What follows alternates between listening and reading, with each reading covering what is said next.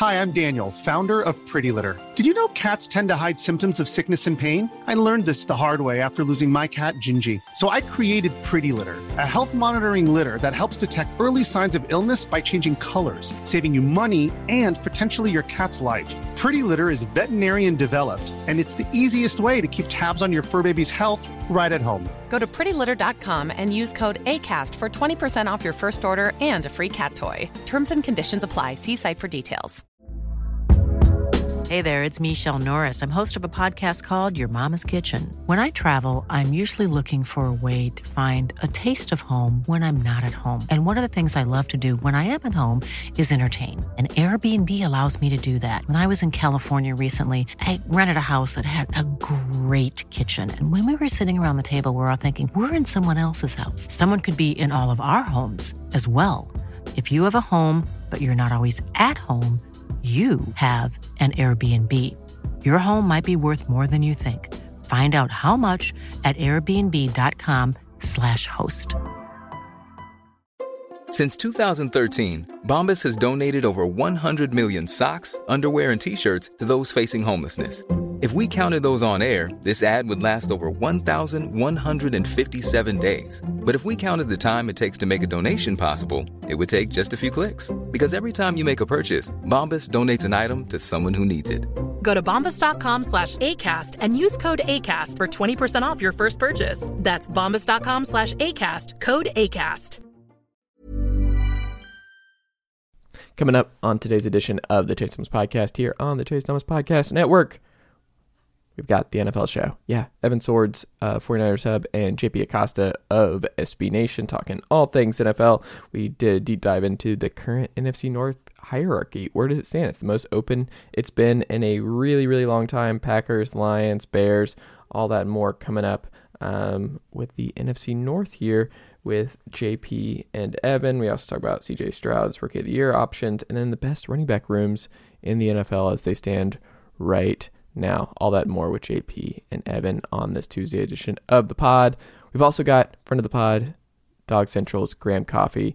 He stopped by to talk all things Vols and Dogs and where these two programs are, these two rivalries are at this point in time. Dylan Raiola committing to Georgia, what that means. Uh, Heupel uh, surprising Graham a little bit with the recruiting acumen and what Tennessee's done on the NIL front.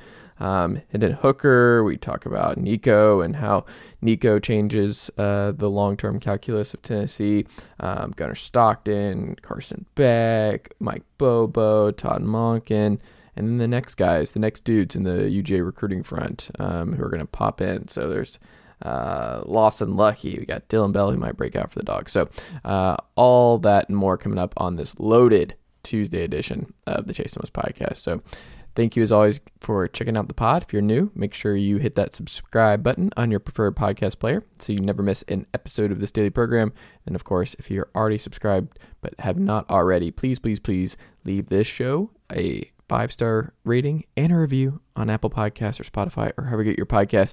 It helps other people find the show and it helps this very show continue to grow. So take care of that before we get started here today. I would greatly appreciate it. Uh, yeah. All right, Uncle Darren, let's go. Chase Thomas pod, the Chase Thomas podcast. um, my nephew needs me to record. See, I hate. I already hate it. I hate it.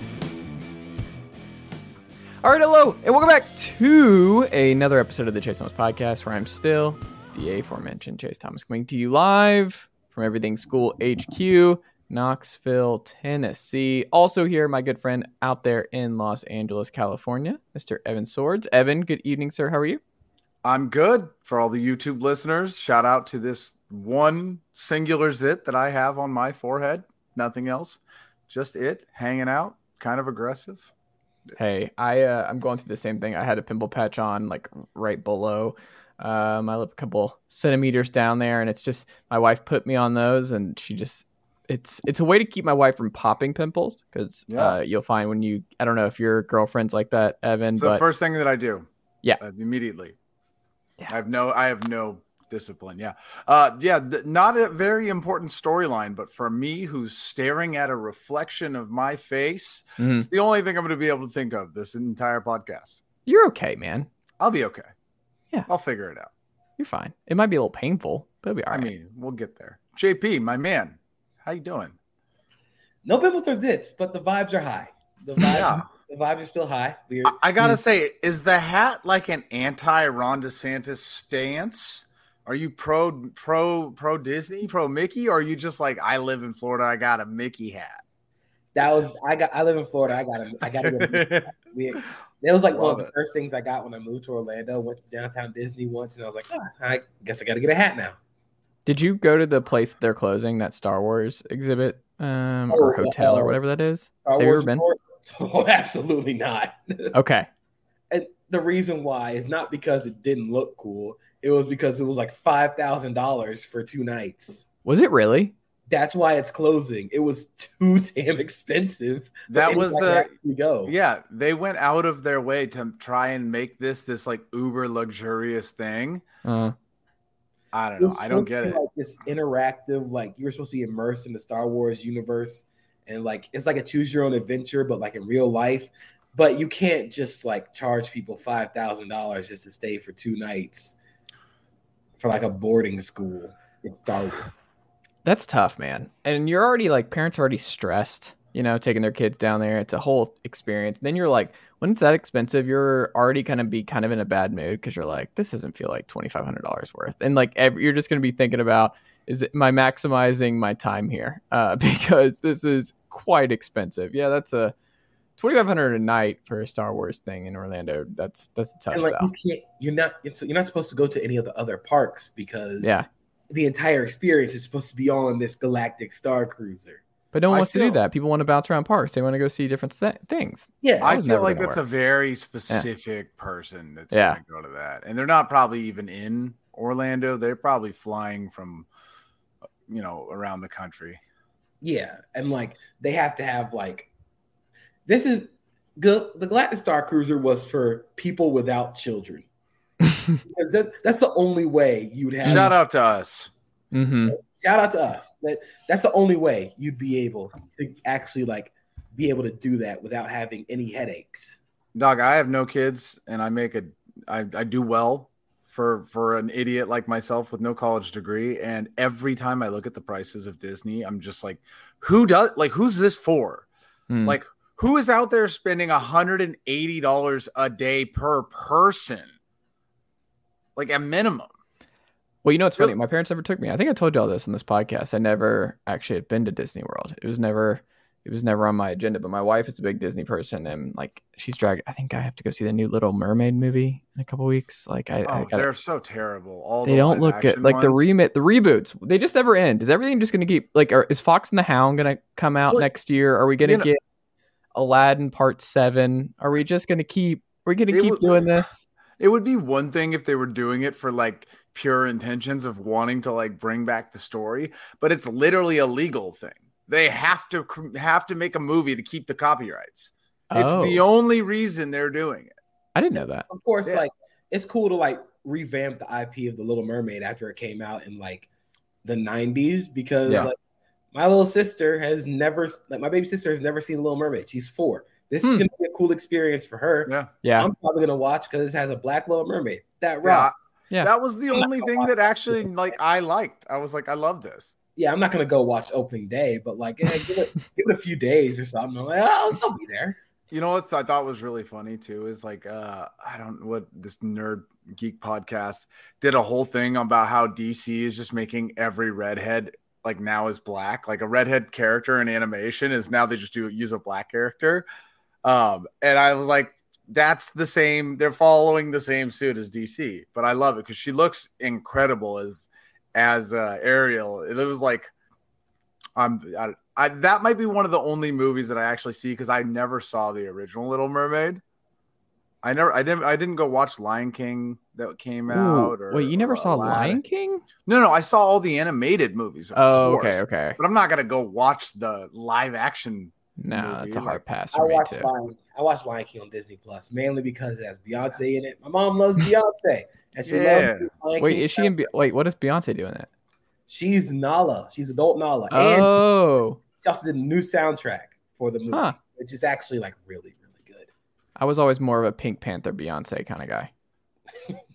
I, I just love the idea of Halle Berry having a daughter named Halle Berry, but it's not. How do you pronounce it?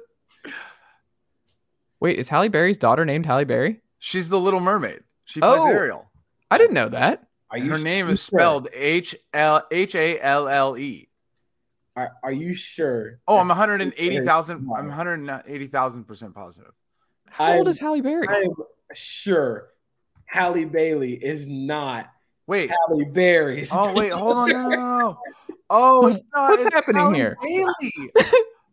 oh my god. Bailey, not Berry.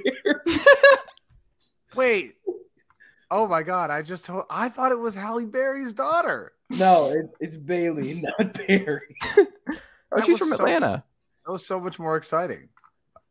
She's Where's got she a twin from? She's from Atlanta. Oh, Mableton, Georgia. I know where that is. Okay. She's got a twin sister, Chloe Bailey, who's also Really? Yeah. Is she the one in that new show?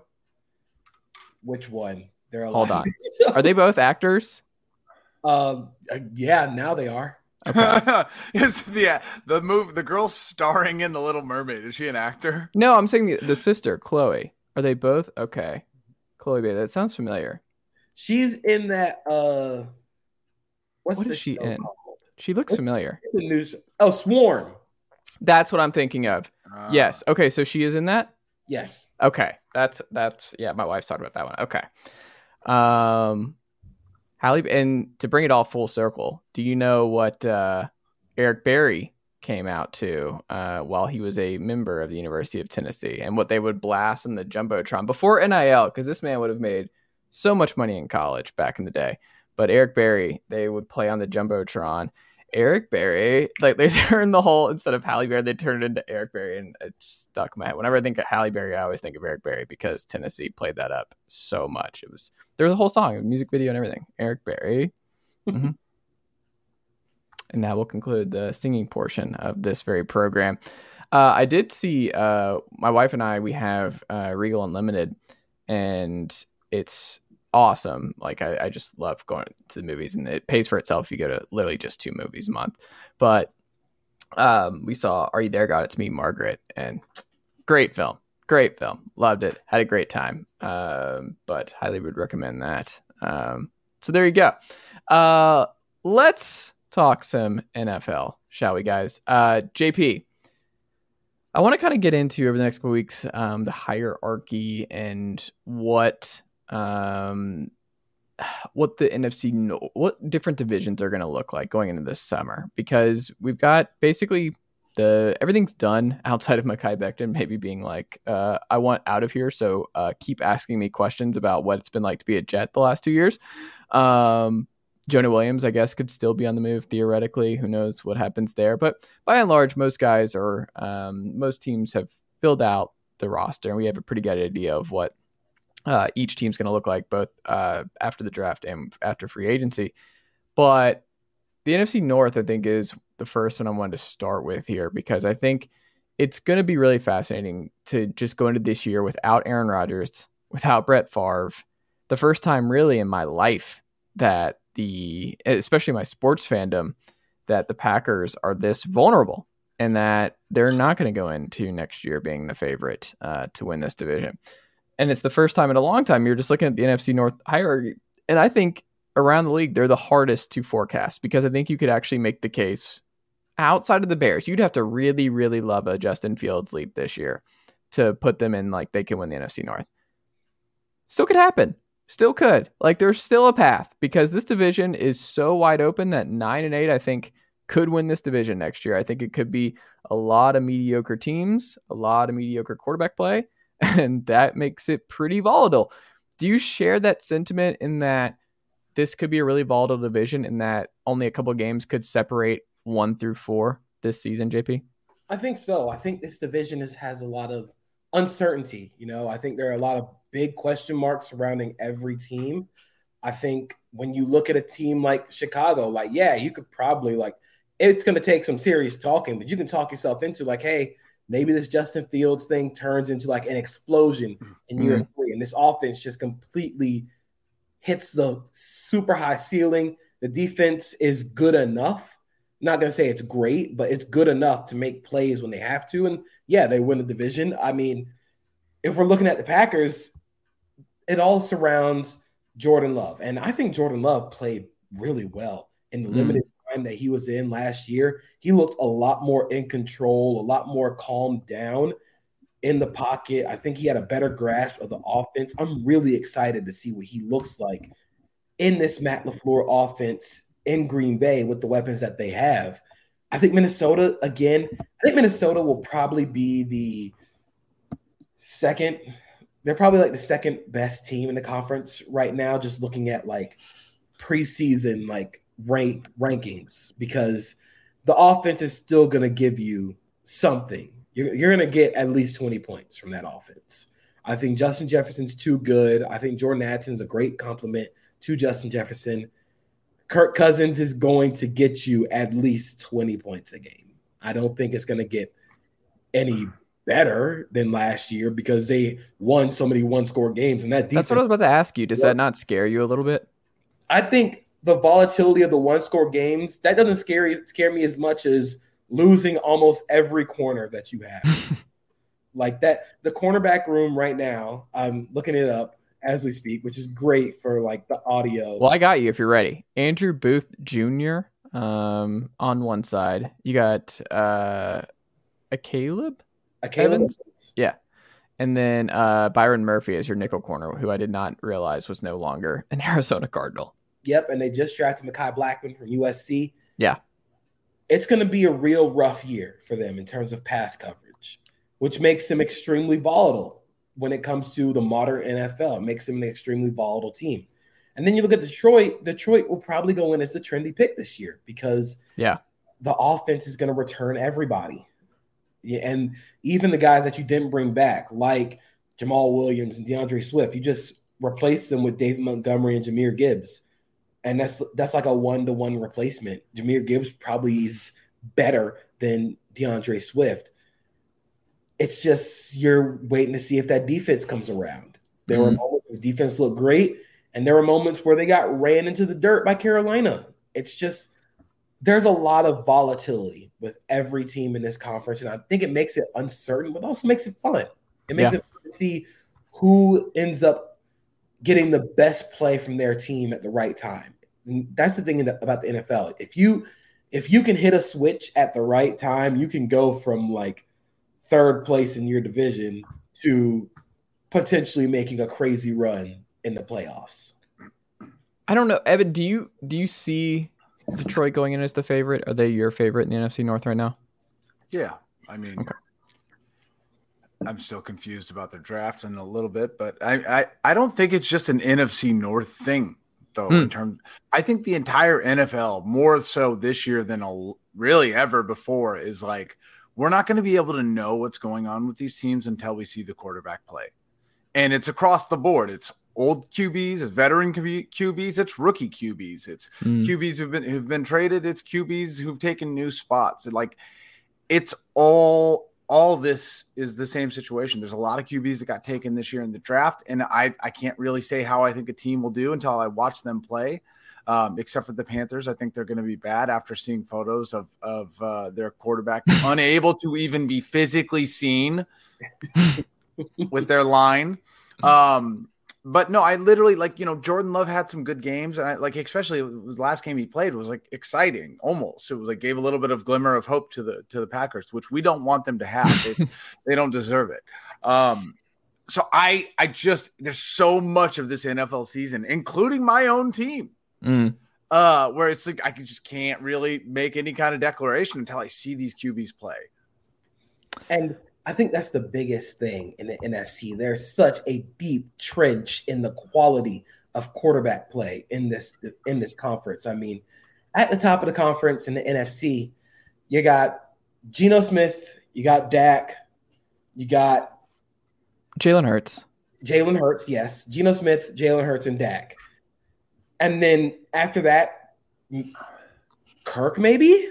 Stafford, if healthy, I think deserves to be healthy. Stafford, yeah, it's a big if nowadays, though. yeah, that, that, the Rams. That's a big if. If he's Kyler, healthy, if healthy, is somewhere in that top three. Kyler is going to miss like yeah. the first six games of the season. There, yeah. there's a massive gap in the quality of quarterback play, which is why I think that the NFC is going to be a they're going to be a lot of teams that base their offense on the ground game if they don't have a guy like the Lions, which is why I think the Lions draft makes a whole lot of sense because they're going to continue to do what they did last year because teams are getting smaller and smaller mm. and running lighter boxes and on defense. There's like, okay, you want to do that? We're gonna punch you in the mouth with the run game. Mm-hmm. We're gonna have guys who can hit the hole and get you at least six, seven yards a pop. Jahmyr Gibbs can take it to the end zone on any touch.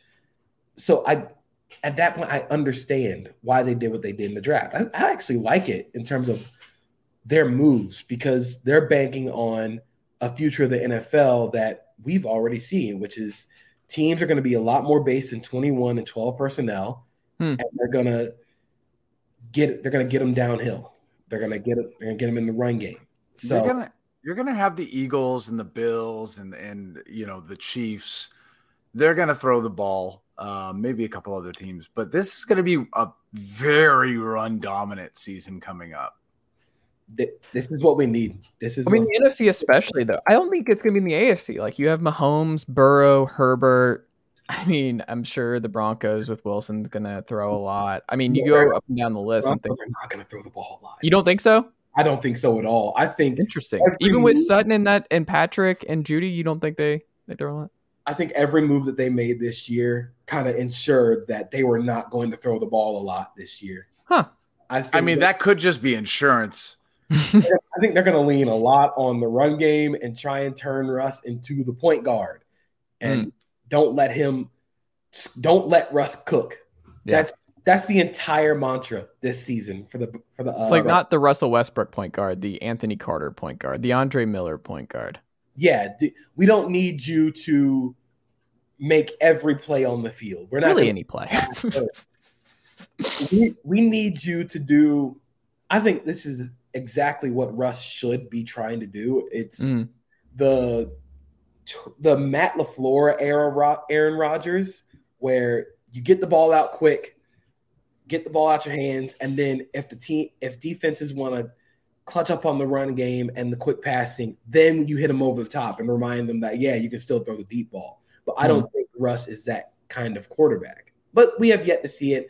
I just think the Broncos are doing everything possible to ensure that they are not going to let Russ cook this year. That's interesting. I I also wonder to bring it back to the Lions for a second. It's just that like, yeah, I think they should probably go in the favorites. I still would probably lean until it happens. It's funny. I would still probably lean Packers just of like it's an, the, an insane an insane thing to say. I get it. I they get missed it. the playoffs last year with Rodgers, and you think they're gonna make it? Like Chase, you don't always have to have these weird little opinions. That you could just go with like simple, clean cut logic here. No playoffs with Rodgers, no playoffs without Rodgers. There's so much talent on that defense. I kind of see it. Yeah, because like Chase said, that defense is really talented. You give them a, another year mm. in that defense, you you see what happens. I also think the Packers' offensive line was very, very injured last year. Mm. We don't know what the status of David Bakhtiari is. I mean, he's I think he's going to play. Uh, yeah. Uh, Elgton Jenkins had to play literally everywhere on the offensive line, and they should just stick him at left guard and let him cook there. But if the offensive line's healthy, you got enough skill talent. You got you have enough guys. I think between Christian Watson, the run game with AJ Dillon and Aaron Jones, the two tight ends that, that they picked up in the draft, um, Tucker Kraft and Luke Musgrave. Luke, Luke, Musgrave. I think they work so well as a complement yeah. to each other that I think they're also going to be a team that like we're going to get in 12 personnel, we're going to run the ball at you, and then we're going to let Jordan Love kind of be a playmaker. Yeah. And there's an upside for that, right? Like Love, we don't really know, but he hasn't been bad, and he showed uh, um, in his limited appearances last year that he was making progress. And with a full offseason just with ones and running just with ones. And I mean, like you said, they drafted well. They're going to have a strong run game. I think the offensive line should be better. And I like the receivers. Like Christian Watson might be like one of, like, he has breakout potential. Like, I'm not sure if he can be like a Ja'Marr Chase type, but I think he does have potential, especially not, I think a lot of these receivers, my gut tells me that it's going to be a more relaxing year with Jordan Love instead of Aaron Rodgers, and not Yeah. having to worry about Aaron Rodgers uh, lo- chewing him out or losing his mind and not trusting them. Jordan Love, I think, is going to spread the ball around. I think the the I think you're just going to see a, a better offense than what we saw last year in Green Bay. I don't know if it's going to be better, but I think Jordan. I think Jordan Love is going to play relatively well for Mm. a first year starter, which is crazy to think, considering he's going into what his fourth year. Yeah. Like this is going to be his fourth year in the league, and he's a first year starter. So And would it surprise you if he's like one of the best quarterbacks in the NFC next year? it would surprise me if he's one of the best. It would surprise me if he's one of the best quarterbacks in the NFC. It wouldn't surprise. There's just a lot of openings for this. There's a lot of openings for. I mean, it's a good. What are we o- I think doing? it's a. It's a Did I black out? Jordan one Love of the could be great. There's What? Abs. The Packers are two for two in my lifetime. Like they might go three for three. I'm not betting against the Packers in developing quarterbacks. And it's also a that friendly team scheme. has done, Huh? Everything that team has done since drafting Jordan Love, plus looking at how he played, other than that final like maybe one or two games, states that he will be mid. He played pretty well against the Eagles when Rodgers got hurt, but Like like I said, that that last that last game, everyone was like scratching their head, like, wait, is he actually good? I think they might have the best core of young pieces around a quarterback in the NFC right now. When you think of guys who can pop with the run game, with the tight ends they just drafted, like Aaron Jones and AJ Dillon, it's a great one too. You bring in Luke Musgrave and Tucker Kraft. There's some high upside there. You still have Josiah Deguara, who was a third rounder a couple years Who ago. are they throwing the ball to? But that's the thing. Romeo Doubs had his moments last year. He was someone early on who popped uh, early unexpected. Christian Watson, I think, has elite upside. Like I think he is still someone who could be a big time player. Jayden Reed in the second round, I like him. He was a dude at Michigan State. They've drafted like uh, Dontayvion Wicks, Grant DuBose. Like I just they've taken a lot of shots here that I'm curious if it like it would not surprise me if this all popped for Green Bay. It, I'm not saying I'm betting on it. I'm saying it wouldn't surprise me if Green Bay is going to be fine. I'm very, very excited to revisit this. Cowboys are going to have the best record in the NFC. I mean, you know that, Evan. But I also could see like it wouldn't surprise me if the Cowboys Packers are one two come playoff time next year. Dog, like it, you need to you need to start being punished for these things. You need to start being punished. You just sit Whoa. there with Andy Griffith just judging you about just how like look at him. It's like he, he's coming over to like set his briefcase down and talk to you about like you can't keep doing Well, this. first of all, that's Ben Matlock, You know those, uh, and he's also a defense attorney, not a prosecutor. So he's well, coming you to know, defend. I you. you're, you're it says Chase Thomas. I know it's above that. blocking I now. I got to redo it. Yeah. you know those spray bottles that they that people have. 100. percent Yeah, this is exactly the moment. It's shh, relax. Are you doing the Modern Family gif where he Yes. uh, Ed O'Neill's spraying uh, what's his name? Yeah, that's what it Yeah, feels like.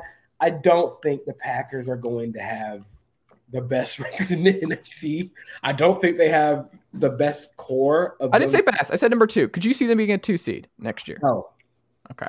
I don't. I think upside is like, yeah, they win the division. I think if they win the division, that the best case scenario is like they're getting in as a four seed.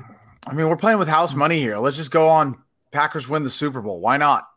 See, I I don't Jordan. Lo- Jordan Love MVP. Why not? We just said we just said the NFC. Dog, you just said they have an incredible defense, and now you're saying that he could be one of the best QBs in the NFC. It doesn't take much more than that. One of the best defenses and a really good quarterback. I mean, if they have a top five defensive DVOA and the offense is somewhere in that 10 to 15 range in offensive DVOA, like I, that's a team that can win a lot of regular season games. I think the best they do is you, you win a division, you get a four seed, and you host a playoff game. That is the best case scenario for this Packers team. I really don't. I think like it's the best case scenario for any NFC North team this year. Mm. Like no team in the NFC North should have Super Bowl. or Eh, I don't think they are a Super Bowl favorite. Super Yeah. Bowl, no, but I definitely could see the Lions, just especially be considering the division, winning a lot of games and having like a a, a three seed, Yeah. maybe.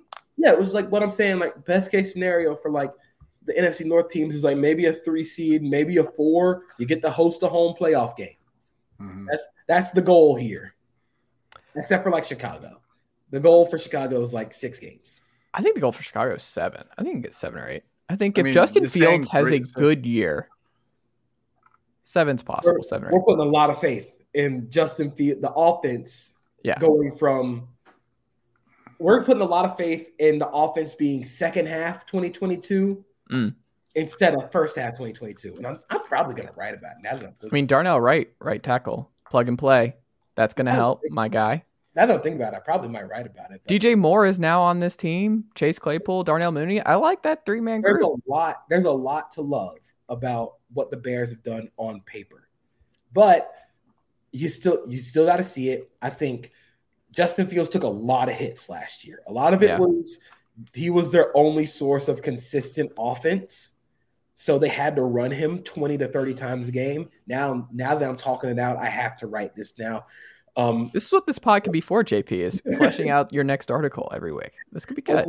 Defensively, like you're putting a lot of faith in a bunch of dudes. Like Mm. we, we don't know if these guys can can generate consistent pass rush to cause turnovers, or if the DB is going to be good enough to cause turnovers. You got some, you got Tremaine Edmunds who is very good against the run, but I don't know what what else he does. Like he's great against the run, but there are a lot of questions about Chicago that's making me say, hey, you win six games, you win seven games.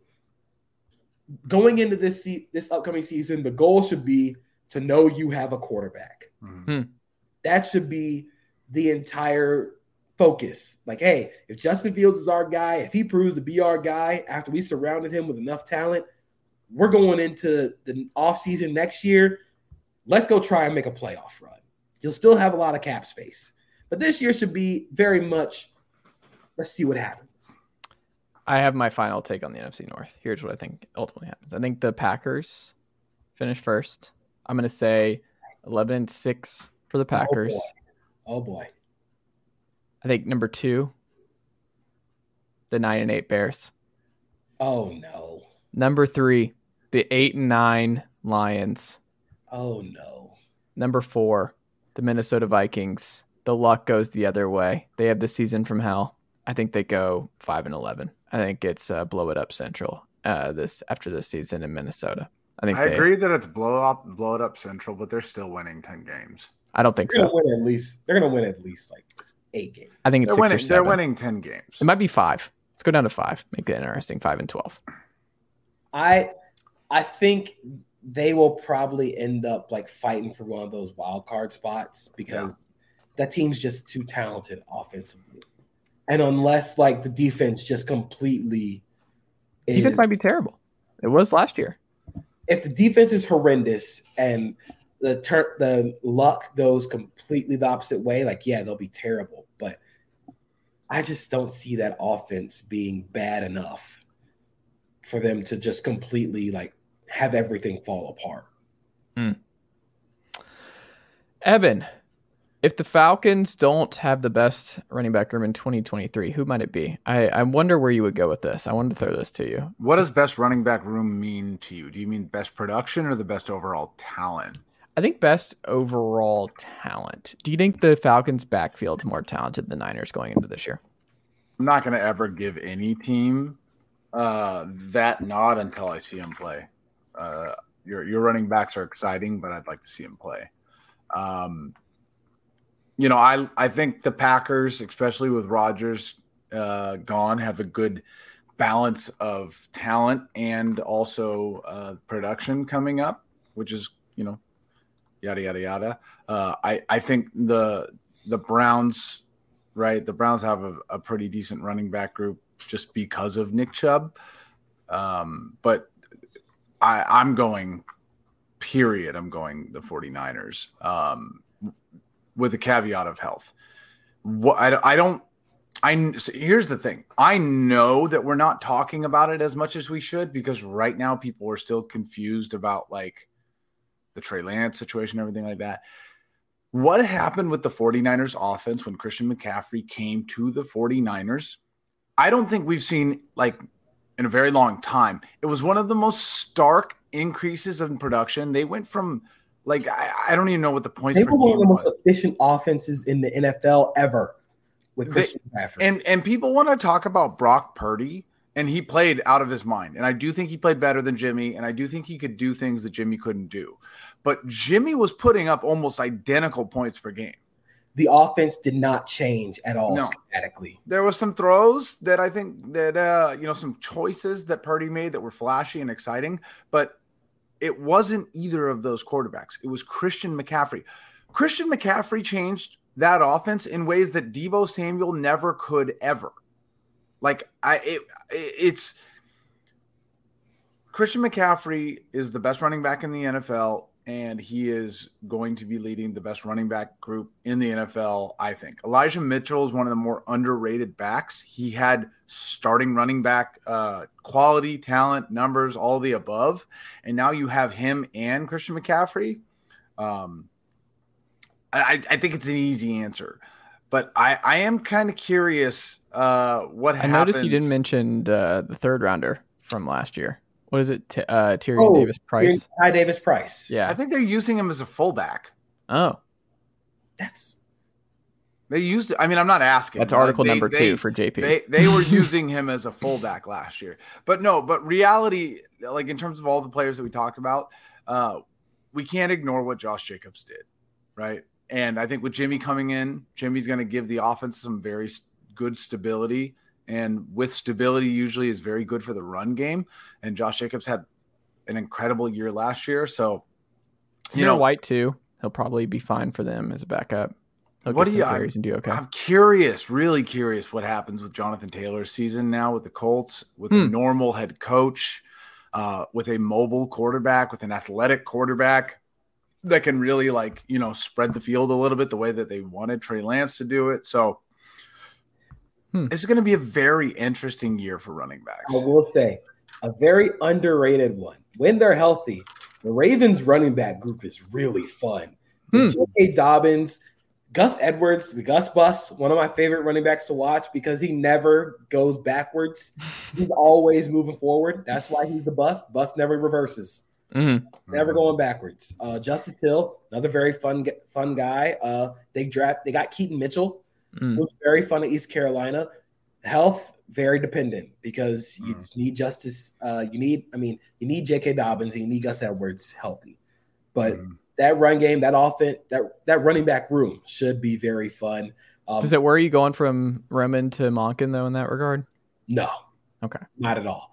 Because if Todd Monken does anything like what he did at Georgia with those running backs and those guys, he should be able to do it at the NFL level with better players. I'm really curious to see what it looks like. I think they're the most fun, interesting, just like for all the college NFL fans are like Monken with Lamar Jackson and some of the pieces in Baltimore could be special. It's going to be so fun. Um, Yeah. I think the Raiders could be very interesting, like Evan said. Uh, Josh Jacobs had a phenomenal season last year. Shout out to Jakob Johnson, fullback. They Mm. started playing him a lot more and getting in more 21 personnel, in old school fullback, split eye, eye formation, and just running the ball at you. He was doing work. And I think that rocks more fullbacks. I advocate for more fullbacks in the NFL. Juszczyk. That Juszczyk is my guy. Mm. Uh, Pat Ricard, again, Ravens, another one of my guys. He's awesome. Um, but I do think if, if we're doing like preseason best running back group in the NFL, I think you got to start with the Niners. I think I was about to say Falcons and make me Christian McCaffrey just gives you so much Yeah. as a runner and a pat and a receiver that like it forces you to keep a linebacker on the field. But if your linebacker is not good enough at covering in space, he is going to get abused by Christian McCaffrey. So it, it just causes so many problems. And Mhm. you go down, you got Elijah Mitchell in the backfield uh, behind him. It's You also just- have Deebo. I mean, you have Deebo Kinda. check, who's a fullback. I'm counting fullbacks as a part of this. Legitimately, when the Niners had check, McCaffrey, Deebo, Aiyuk, and George Kittle on the field, that was the Monstars. Like Mhm. that offense, right? That personnel grouping was the most insane grouping in the NFL last year outside of Kansas City. Hmm. Like they, they were so efficient, so explosive, so many ways to get everybody the ball Right. that running back room is a large part of why Christian McCaffrey is a large part of why. but I do think the Falcons could be very interesting. I think the You know what's also fascinating is that like we've done this whole exercise for like five minutes and no one said the Titans and Derrick Henry. and Is it over? I Is it over? It's running back rooms.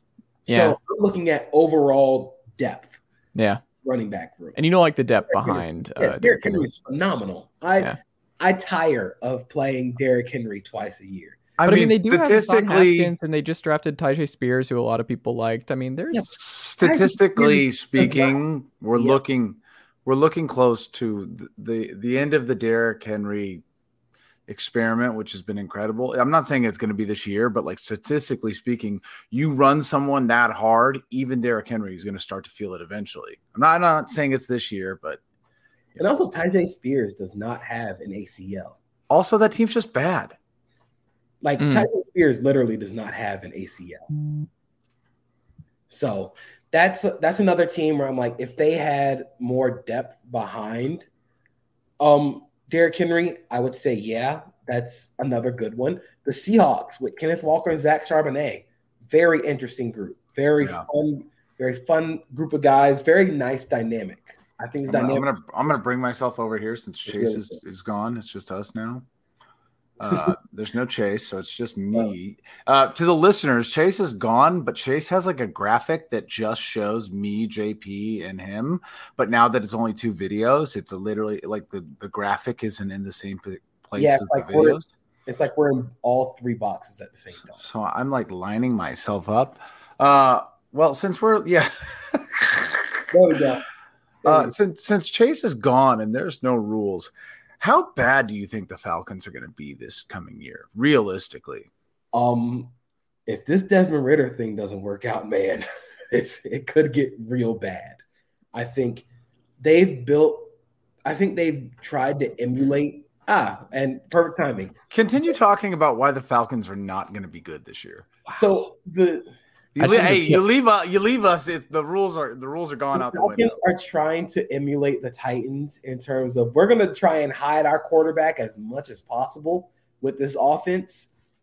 I don't know if Desmond Ridder is going to be like. I just I need to see a whole lot more from De- from Desmond Ridder. Like I need to see a whole lot more from Sam Howell, and like I need to see a whole lot more. hold from on. Don't throw Des in there with Sam Howell. Wait, hold on. Don't throw Sam Howell in there with Desmond Ridder. They're the same. They're. Oh my gosh. Desmond Ridder, his floor is so high, and Sam Howell's floor is so low in Chase, this league. all all I'm saying is is like I don't know. Maybe Des, the worst maybe case just scenario for Desmond Ridder is he's Alex Smith. Like that's lots- worst case scenario. Lots of That's the volunteer worst games. case scenario. First off, we're, Yeah. watch your mouth. Best case scenario is Watch Trevor your Lawrence. mouth. Worst case scenario is Who are you, Alex Smith. dog? The best case scenario or the worst case scenario is that he was Desmond Ridder last year. he was fine. Best case scenario for Desmond Ridder is Ryan Tannehill.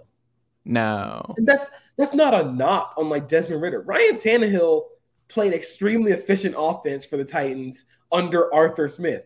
Yeah. And this leads me back to what I was saying with the Falcons trying to emulate what they built with the Titans, which is hide the quarterback as much as possible. Right. But I don't know if you can hide that quarterback. I don't know if you can hide him now. We'll see. I think the jury is out. I think there's enough talent for him to at least be serviceable, Right. but I'm gonna have to see it. I gotta see it. And like same thing with Sam Howell. I just need I needed to see I need to see consistency from them. I mean, they only played like what four games? Yeah. Yeah. get He did, he's not going to throw picks. He's going to have a high completion percentage. He's going to put the ball where he needs to go. I think he's going to be active in the run game. I think he's going to scramble well. I think he's going to make good decisions. And I think he's just going to be a super fit. Like, you are rattling good. off like every single like top tier quarterback Word. trait. He's a great, he's got great completion percentage. Mhm. He's gonna scramble for a bunch of yards. He's not gonna turn the ball over. Did I mention that he won a lot of college football games? That the man did not lose over four years. That's The man- actually that is actually the number one uh, statistic to tell whether or not a quarterback. I think he might be the all-time leader in wins in college football wins. If it's not him, he's in the top three. He's somewhere in there. Like it's either him or Case Keenum. I'm pretty certain. Desmond Ridder is right there with college football wins and luck. I'm not saying all college. I'd like that's a So that's let, going to mean anything, but it might it might mean it. now that the world is Kellen Moore back to normal. 50 wins. Okay. Um, Desmond Ridder has 44. Oh, see, there you go. 44. Right there. He's right behind uh, Colt McCoy. Another legendary NFL quarterback. 40, 49ers legend, actually. Yeah, Shout out to the, Colt um, McCoy though. Still getting checks. the top five is Kellen Moore, Desmond Uh-huh. Ridder, Colt McCoy, Andy Dalton, and Georgia's own David Greene. See, I knew he was in the top five somewhere. Just just a pantheon of elite quarterbacks. In the NFL. Yeah. Just yeah, pantheon of elite NFL quarterbacks. wins. But like I think I think Desmond Ridder, if I'm going to I'm gonna I'm not gonna bash him for the entire podcast. I just got to say, shout out to JP for taking my absolutely unserious question and being the journalist that he is and giving me a very serious answer. I you went off the camera and I immediately was like, okay, Chase is gone. Time to talk about why the Falcons suck. Was that really what happened? Oh, literally. Exactly 100%. what happened. You'll- I had to go kill a roach. We had a giant roach in our front door. My wife needed. She was like, "This needs to get taken care of now." So, to giant roaches, giant roaches, I, I understand. like it was that was yeah. but I Roach think had to go. I'm not gonna bash Desmond Ridder for like the entire podcast. I think he does some things very well, very well. I think Mhm. is a good enough scrambler where like you don't have to tell him to take off and run. I think he's a good thrower over the middle of the field. I just worry about throwing outside the numbers and post snap reads, which I'm going to worry about with all young quarterbacks Mhm. Mm. because the game just moves so much faster at this level. We we will see with Desmond Ridder. I'm not gonna say like, oh, he's gonna suck, but I don't see there just being a path of him sucking. I just I don't see it. oh, I think there's at worst he's mid. path of him sucking. Yeah, that would that bum me out if he if he does end up sucking though. Then it's Kyler Murray time. Or you're bad enough that you draft Caleb Williams or Drake Maye. I don't think they're going to go down that rabbit hole. The fact that they were dipping their toes in the Deshaun Watson stuff last year just still reeks to me that they want to win now and they are not going. And they drafted the older quarterback in college and Dez. Like, I don't think they're going to be willing to wait. And I don't think they can wait because Terry Fontenot and Arthur Smith, I don't think can get another year if they But miss the playoffs wanted this year. to win now, they should have traded for Lamar if they wanted Yeah. to win now. But I think they're gonna give Desmond Ridder a shot. Mm, see what happens. If he's bad, cool. We'll just go draft one of the uh, top quarterbacks. If he's good, sure, we'll have a good quarterback in the NFC that's kind of weak. You just don't want to be stuck in QB purgatory where Yeah. He's bad enough that you can't make a serious playoff run, but he's good enough to, to the point where he's not going to actively lose you games. Mhm. I think so too. I just my gut tells me the way this organization is operating in this regime is that they will not draft a quarterback high. Like if they draft a quarterback high, then it's a different regime in place. Is my guess. And that's why, like, I'm so intrigued by this Desmond Ridder thing because you don't see a lot of third round picks have you don't see a lot of third round picks being said, like, yeah, this is our guy. This Mm. is the starter. This is the franchise. You just don't see that a lot in the Mm. NFL. So, I mean, We'll like, see. the best case scenario, he's Ryan Tannehill. Mm. And Ryan Tannehill was Best case scenario is Alex Smith, who, That- is- who had you. a It's a good callback. Very good. Oh no, I said that was worst case scenario. You bastard! I will, I will send, I will send an um, armada of roaches to your house. I don't think it's I don't think the That best that impacts Sam too. That's not just a me thing, Evan. That's you're that's that Hey, impacts listen, Sam she knows, she knows what she signed up for. too. All I don't think best case scenario is Alex Smith. I think like best Mm-hmm. case scenario is Ryan Tannehill, where he's not scared of throwing the ball over the middle, and he can also pull the ball on a zone read and make teams account for his ability as a runner. How far that gets you in a weak NFC, we'll see. I just don't know what we got. Like I said, we got to see it with Desmond Ridder. well, speaking of got to see it, we'll end here, guys. Why or why not? We'll start this series tonight. Why or why not CJ Stroud will win Offensive Rookie of the Year in Houston this season? Um, so I can see both sides. I can see like the why is very simple. It's if you're in a Shanahan adjacent or a Shanahan like Shanahan light offense, mm. I think CJ Stroud is a very very cerebral passer. I think he has the ability to throw outside the pocket, inside the pocket. He's got great touch to all levels of the field. I think it's kind of like a how a pro golfer can get the ball up and down onto the green without mm that bounce or without that much roll. I don't know what you call it in golf terms. I gotta look this up so I can actually like like that dude who hit a hole in one yesterday. Yeah, I gotta I gotta look this up so I can sound a little smarter when I say this, but he's like a professional golfer and his mm. ability mm. to get the ball up and down without having to throw it 100 miles an hour. Mm. So I think that's going to work really well in a Shanahan light offense. Um, Dameon Pierce is really good. I think you're to see a whole lot more from him behind in that offense. Laremy Tunsil is one of the best left tackles in the game. And you have an offense run by a Shanahan acolyte. And hey, we could we could see him win offensive rookie of the year because he, he worst case scenario, he's just being the uh the AI like he's being mad and controlled by the offense, and that can get you an offensive rookie of the year. And he's probably the most QB ready guy to do that, right? Of anyone in this class to be the AI guy, because that's not going to be Anthony Richardson. That's not Bryce Young. Um, well, I think Bryce Young can absolutely be the AI guy. But I think he wants to move around. Bryce Young wants to create out of structure. I think CJ Stroud's absolutely the quarterback who's like structure, structure, structure. Yeah, that's absolutely fine with me. Yeah, I, I definitely agree there. But I also think Bryce Young, I think he's going to be at his best in the RPO game. Mm.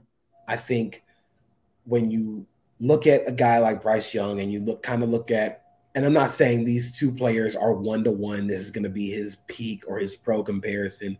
I just think stylistically, it's kind of similar to Tua and his ability hmm. to be quick with Wait, CJ ball. or Bryce? Bryce Young. Okay. And his ability to be quick with the ball on RPOs. He knows hmm. Where the ball is going. He knows how to get the ball out in an instant in the short yardage areas.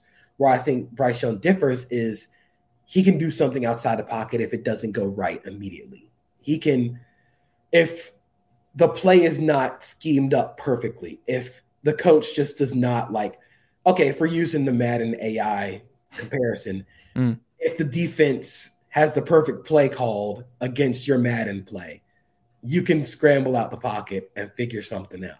Yeah. That's I think Bryce Young excels. But I do think CJ Stroud has a very very easy path. There's a very like you can see this happening where he's elevates the offense in the Shanahan system. He just tears it up in the AFC and he wins offensive rookie of the year. I don't think that's going to lead to like wins immediately for the Texans, but he can win offensive rookie of the year.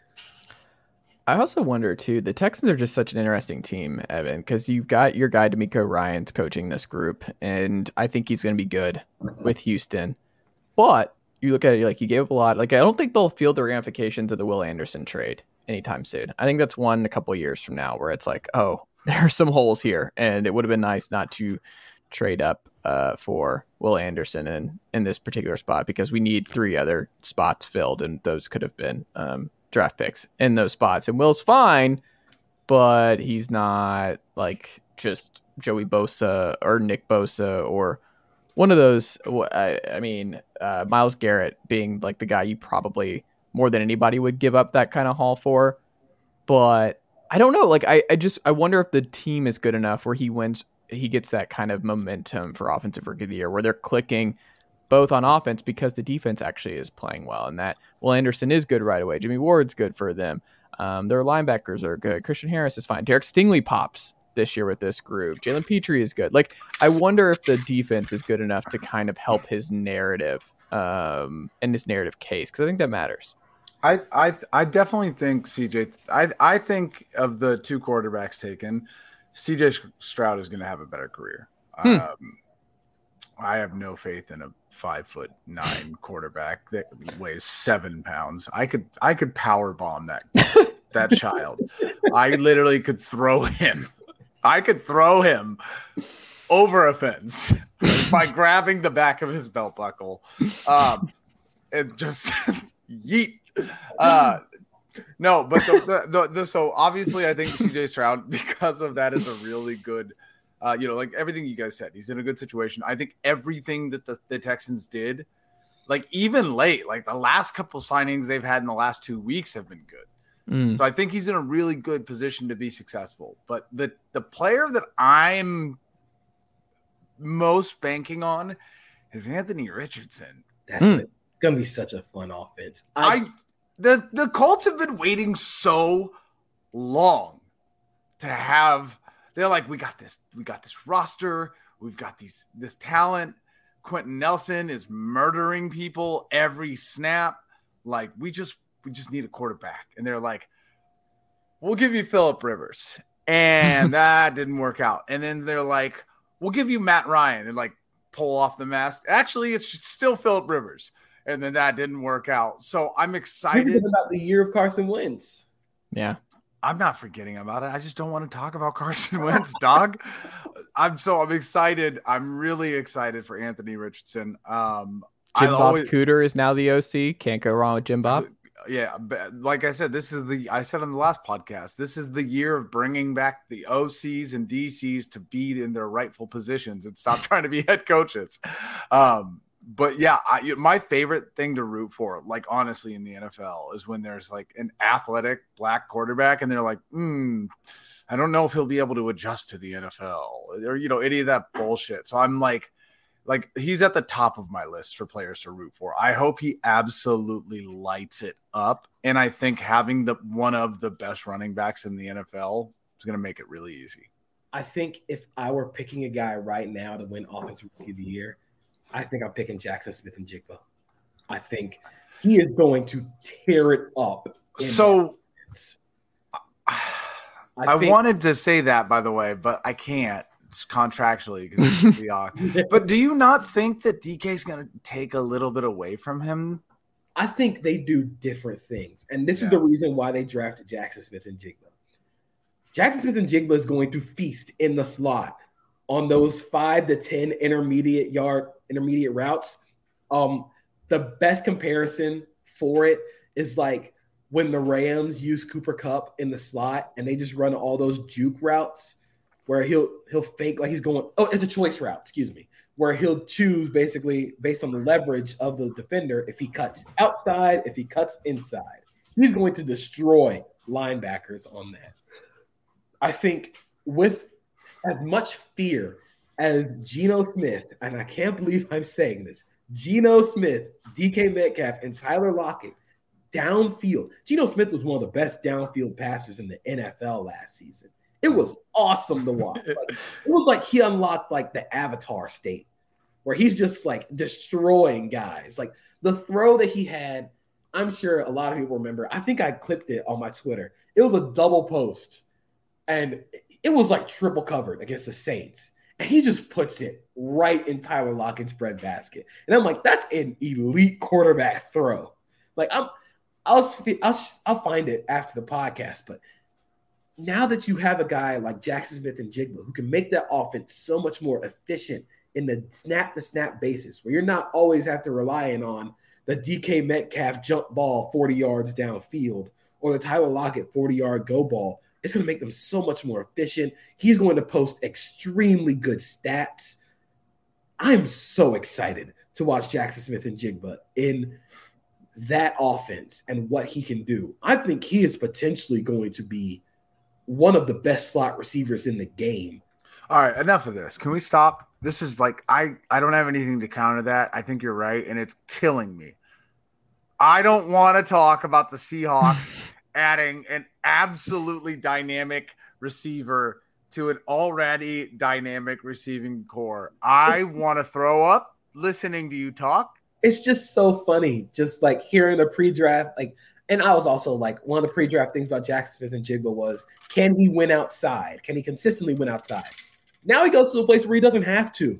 Can you? We'll Okay. have to play outside because I'm gonna- DK Metcalf and Tyler Lockett are gonna just like destroy teams down. I'm gonna jump into traffic. I'm gonna go kill myself.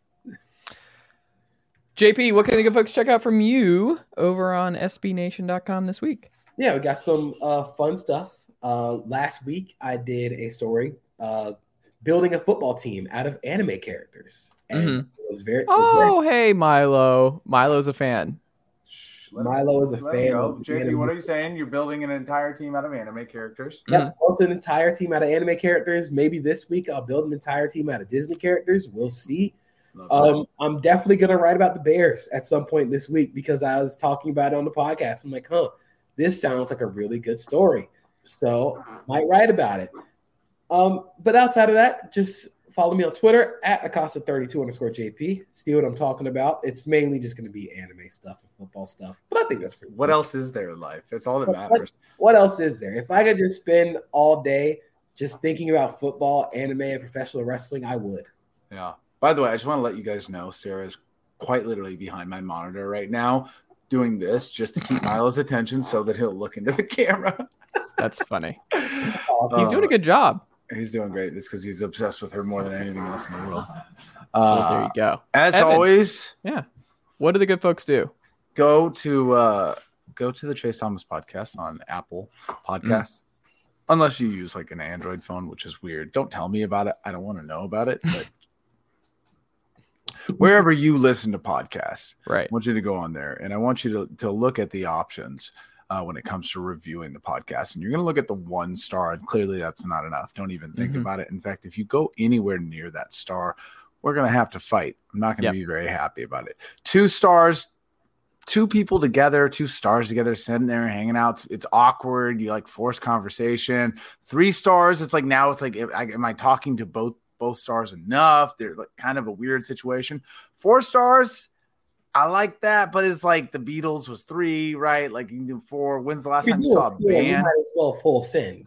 Yeah, Right. if you're at four and you don't go to five, that's like the weirdest behavior. Like I going agree. from like what what are we doing here? You know what it is? You know what it is? If you know what clicking on four stars on a review is, it's being a Karen. It's Mm. literally being a Karen. It's going, "Mm, well, I just don't give perfect scores. No one cares. No one Mhm. cares. You're going to give a perfect score, Karen. You know why? Because there's dog food being fed right now. And Hey, there's the first time Sarah's made an appearance on the podcast. Sarah on the pod. Hey, Sarah. This is Um, great. My wife like sneaking in here to like uh, like looming in the background. I heard your Sarah- dog earlier. Yeah, this is great. Um, but no, yeah, you're gonna give five stars because that's just the right thing to do. All right? Mhm. So stop watching Real Housewives of whatever city it is that you're Real watching. Housewife of Vanderpump Rules Esquire. Yeah, whatever that. Uh, if you're gonna give five stars, I'm gonna write mean things about your football team. There you go. and I'll write mean things about your family. There you go. We got the best of both worlds. We're hitting you. We're hitting you with football Uncle- and life. Uncle Terry drinks by himself, and it's weird. Somebody should do something about that. Yeah, you know, and I'll write about that. So, so check, be on the lookout for that after you give Chase and the Chase Thomas podcast a five star review. You read all of JP's articles. Yeah. Kill two birds with one stone. Do good things. Be smarter. Read JP and then uh, just be nicer and leave us a five star review. There you go. JP, Evan, thank you as always, my friends. And I will talk to y'all next week.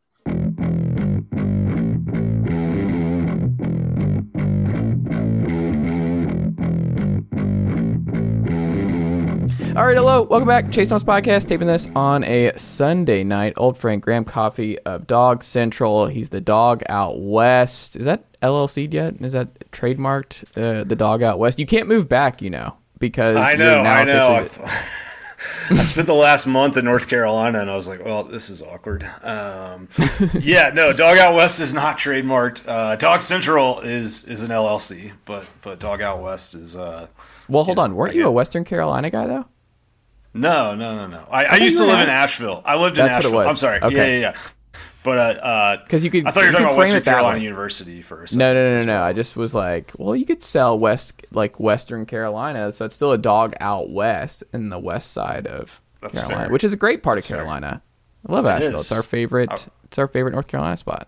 My wife it's, and it's I. quite it's quite a place to be. Um, if I wasn't here, I'd probably be there. So uh, Yeah. yeah, no, it's it's it's gorgeous. So is Knoxville, man. I was in Knoxville last summer for some stuff, and uh, Yeah.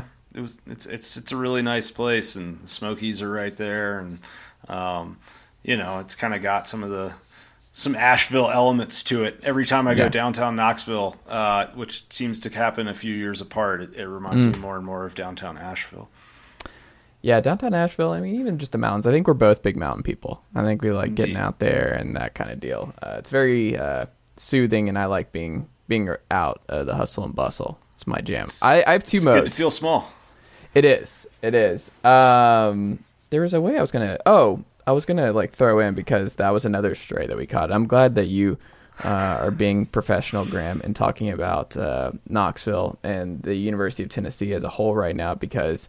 Uh, There were some folks. There was this tweet. I'm not going to name who the person was, but I sent it to some buddies where I was like, "What are we? Uh, what are we doing here? Um, Okay. What what are we doing here as a society, as a SEC society, where Tennessee's getting dragged for not being Athens because they're adding this battery-like venue on Oh, the on the water." okay. And somehow Uh-huh. Athens got into this, where I was like, let me tell you, folks, as someone who's here in Knoxville, and I guess kind of familiar with what's going on and uh, the behind the scenes stuff, it's like, I think they just wanted to make more money. Um, I think, uh, I think that's the, to be tends to be the case. I think that's what they were. That was on their mind. I don't think they were like, you know, Athens has got a really perfect thing going down there. How do we create Knoxville and the Neyland game day experience to rival more of Knoxville or Athens? What I think they were thinking was, we've been to a Braves game in the last five years. This looks good. Um, we have a waterfront here. We have a Vol Navy.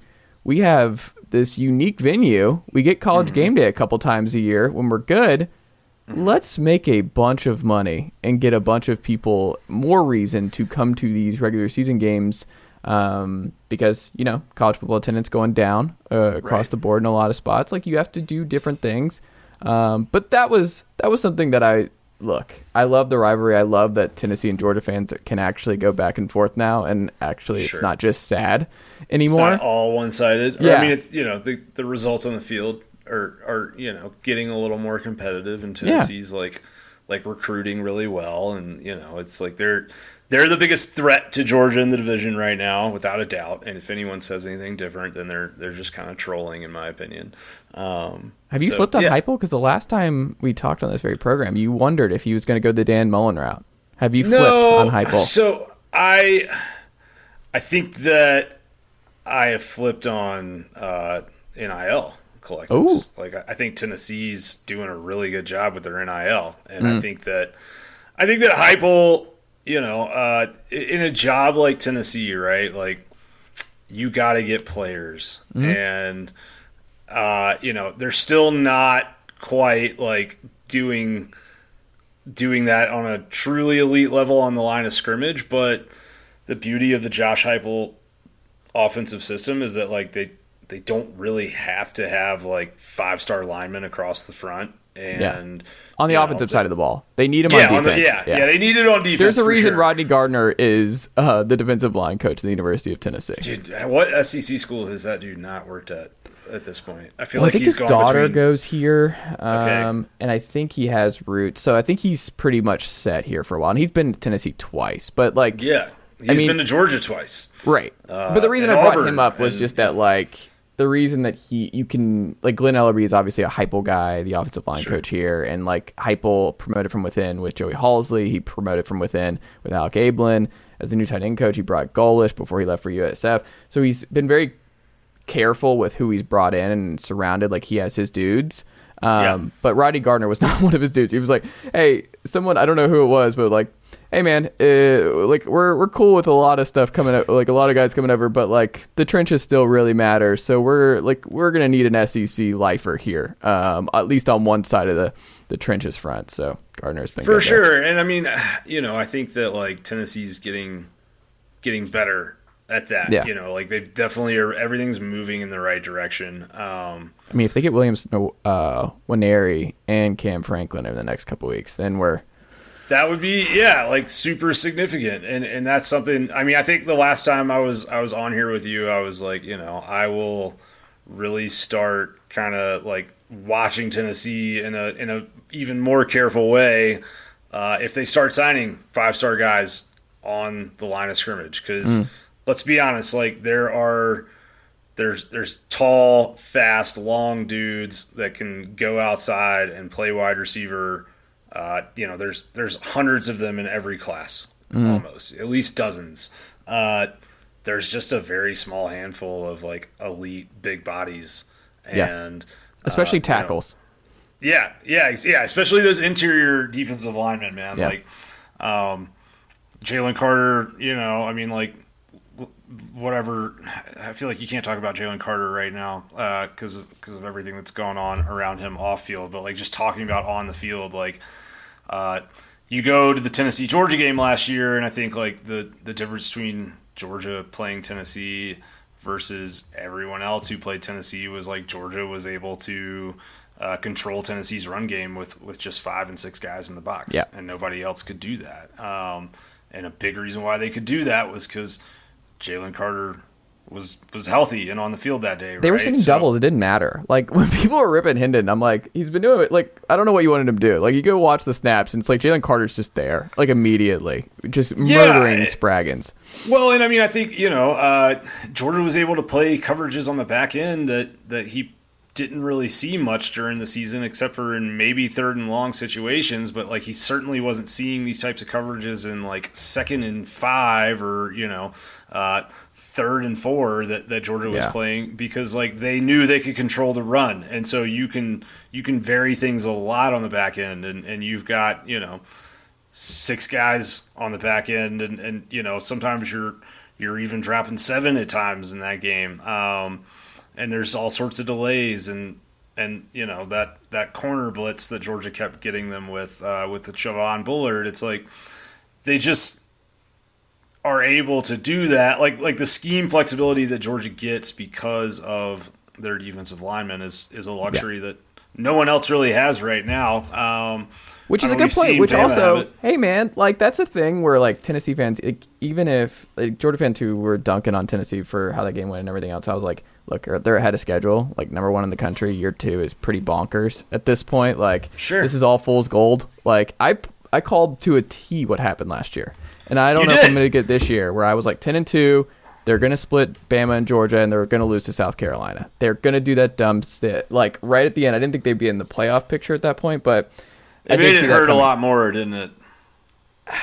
You know what's funny? I still don't think this defense had the dudes to run the gauntlet in the in the in a CFP format. Like, no, did you see the corners that we were running out?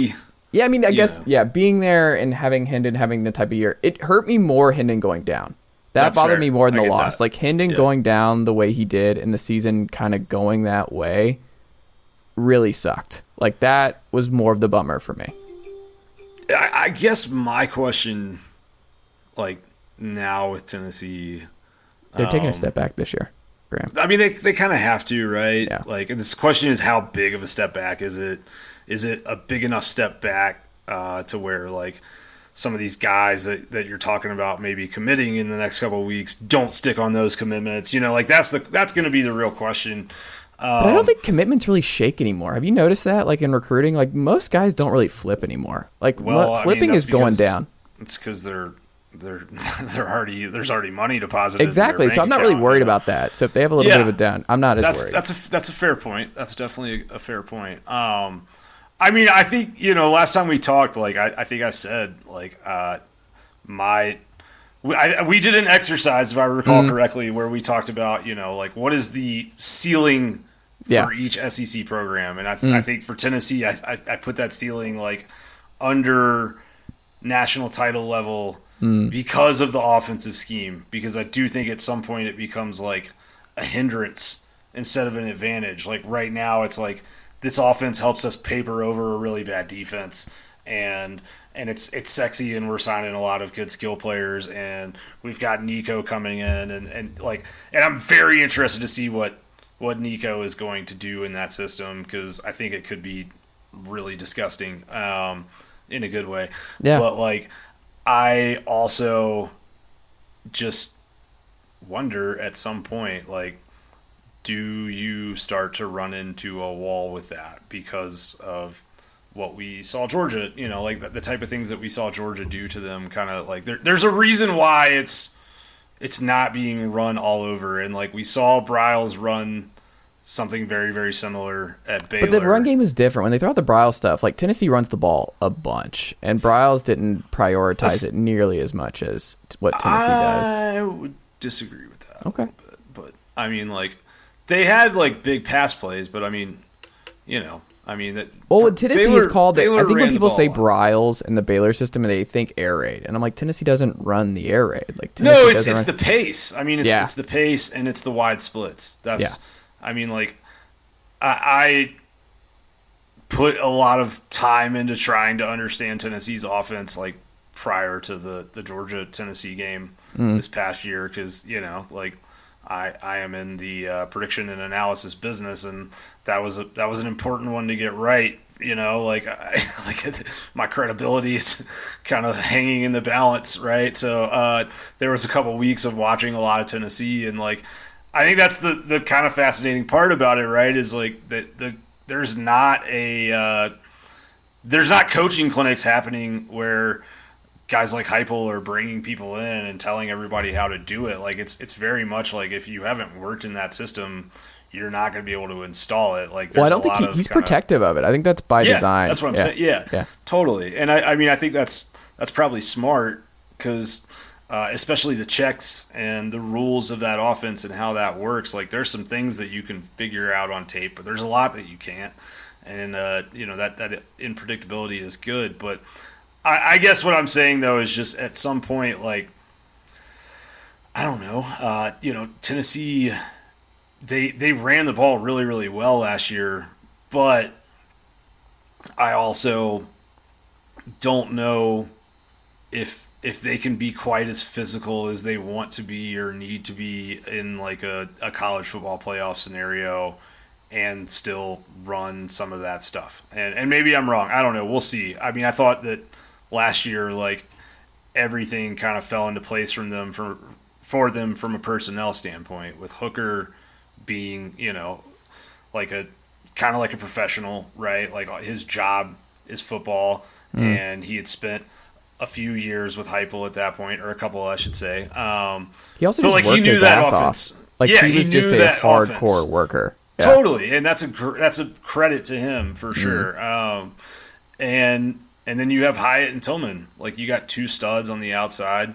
But You've what people don't remember, Tillman was an afterthought. Like Tillman broke out surprisingly in 2021. That was not right. like he was a three star just like blocker coming into that year, and he developed. Did he transfer or was he? No, he's. I'm, I'm thinking of Jones. I'm thinking of yeah. Jones from USC. Um, yeah, and I, I, mean like, you know, and then you have Fant. Like I thought Fant yeah. was maybe more important to what they did. Fant was awesome. Anybody and yeah. losing him and, and like what he was able to he's gone. Is he not back? Yeah, he's not, yeah, he's an undrafted free agent. Yeah, he graduated. Oh, he's got like a kid family. Like that man was like he's uh he's he up really? there. Okay. Yeah. Okay.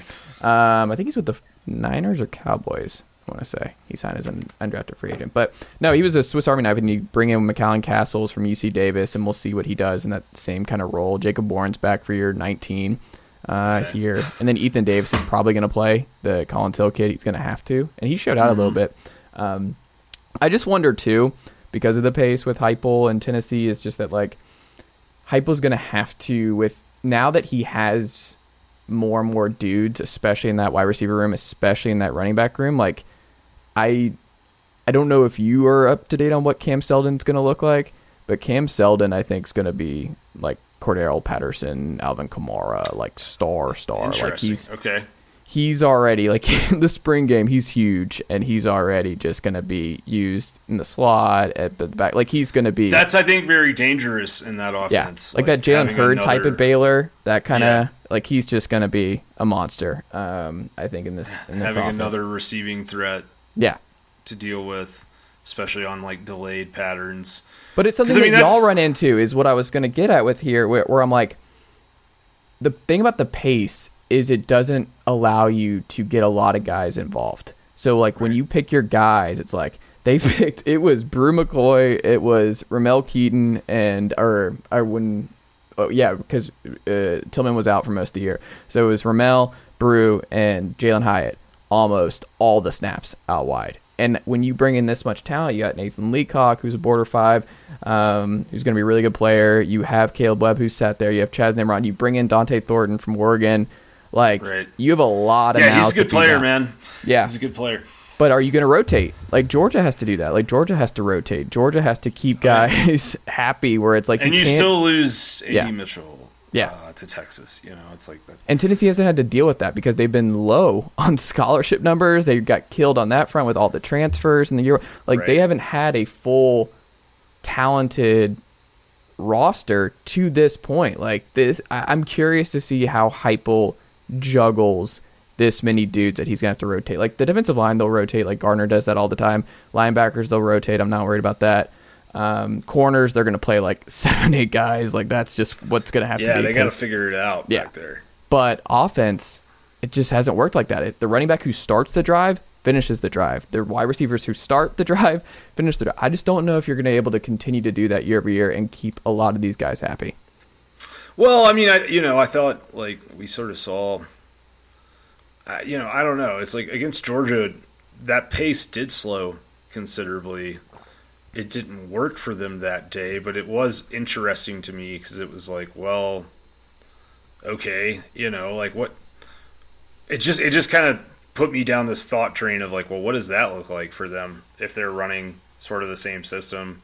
Because I mean, like, it's still problematic even without the pace, you Yeah. know. Um, like, there's still things that you have to be able to do as a defense, and and like Heupel's whole thing is like he finds the duck, right? Like Yeah. he finds the the problematic matchup, and uh, you know that 2021 game up there in Knoxville, like first three drives, I think Tennessee puts up 10 points. They they drive the field pretty deep into Georgia territory, two out of those three drives, and they they picked on Latavious Brini over and Yeah. over, who was the their kind of star uh, player for Georgia at that time, the slot. And Kelee. Ringo. Kelee Ringo got cooked both years against Georgia or against Tennessee. No, I mean he had that pick this year. That was it. I'm telling you, people were remind the pick, but you go back every he was targeted nine see. times, eight receptions. It was like ten yards a catch. It he was, was targeted. A, I mean, like I had a theory all year that Kelee Yeah. Ringo wasn't a number one corner because He's like, not. corners don't get thrown Yeah. at 13 times in a game.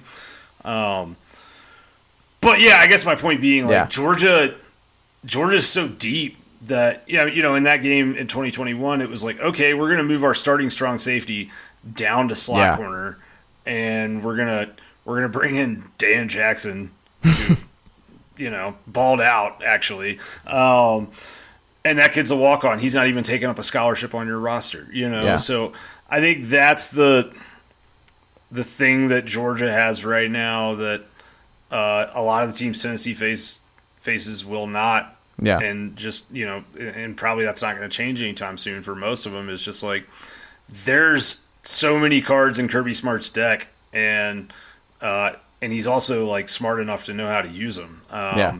You know, and, they and they will, and they will sub, and they they kind of know, like, I don't know. I don't want to say this. I want to say this the right way because I feel like this is something that like gets turned into like a sound bite, and you know maybe comes back to bite me three years down the road or something. But like, it feels to me like Kirby kind of has like Heupel's number in terms of in terms of just like scheme standpoint with with sort of what they want to do. Do you think it's scheme or players to the, this point? Well, I think I think that's a fair point. I think it's I think it's kind of both. I mean, like I think Kirby understands what Heupel like. I think Kirby is good enough at self scouting to look at his defense and say this is where this is where this dude is going to try and exploit us, and because he's got better players, Yeah. he can go ahead and kind of fill that crack. But like I, I mean, I guess I just wonder. I think Nico's the the wild card here. Where if you have the Bryce Young type, the cheat code, like that's how you like get around the That's factor. probably yeah, yeah, for sure, absolutely. Um, he is. I also like don't know that. I mean, it- let's be honest, man. Like, how much, how much more is, how much more can Tennessee really do on offense than what they did with Hendon Hooker? Like, that system is designed to maximize a lack of talent, basically. Yeah.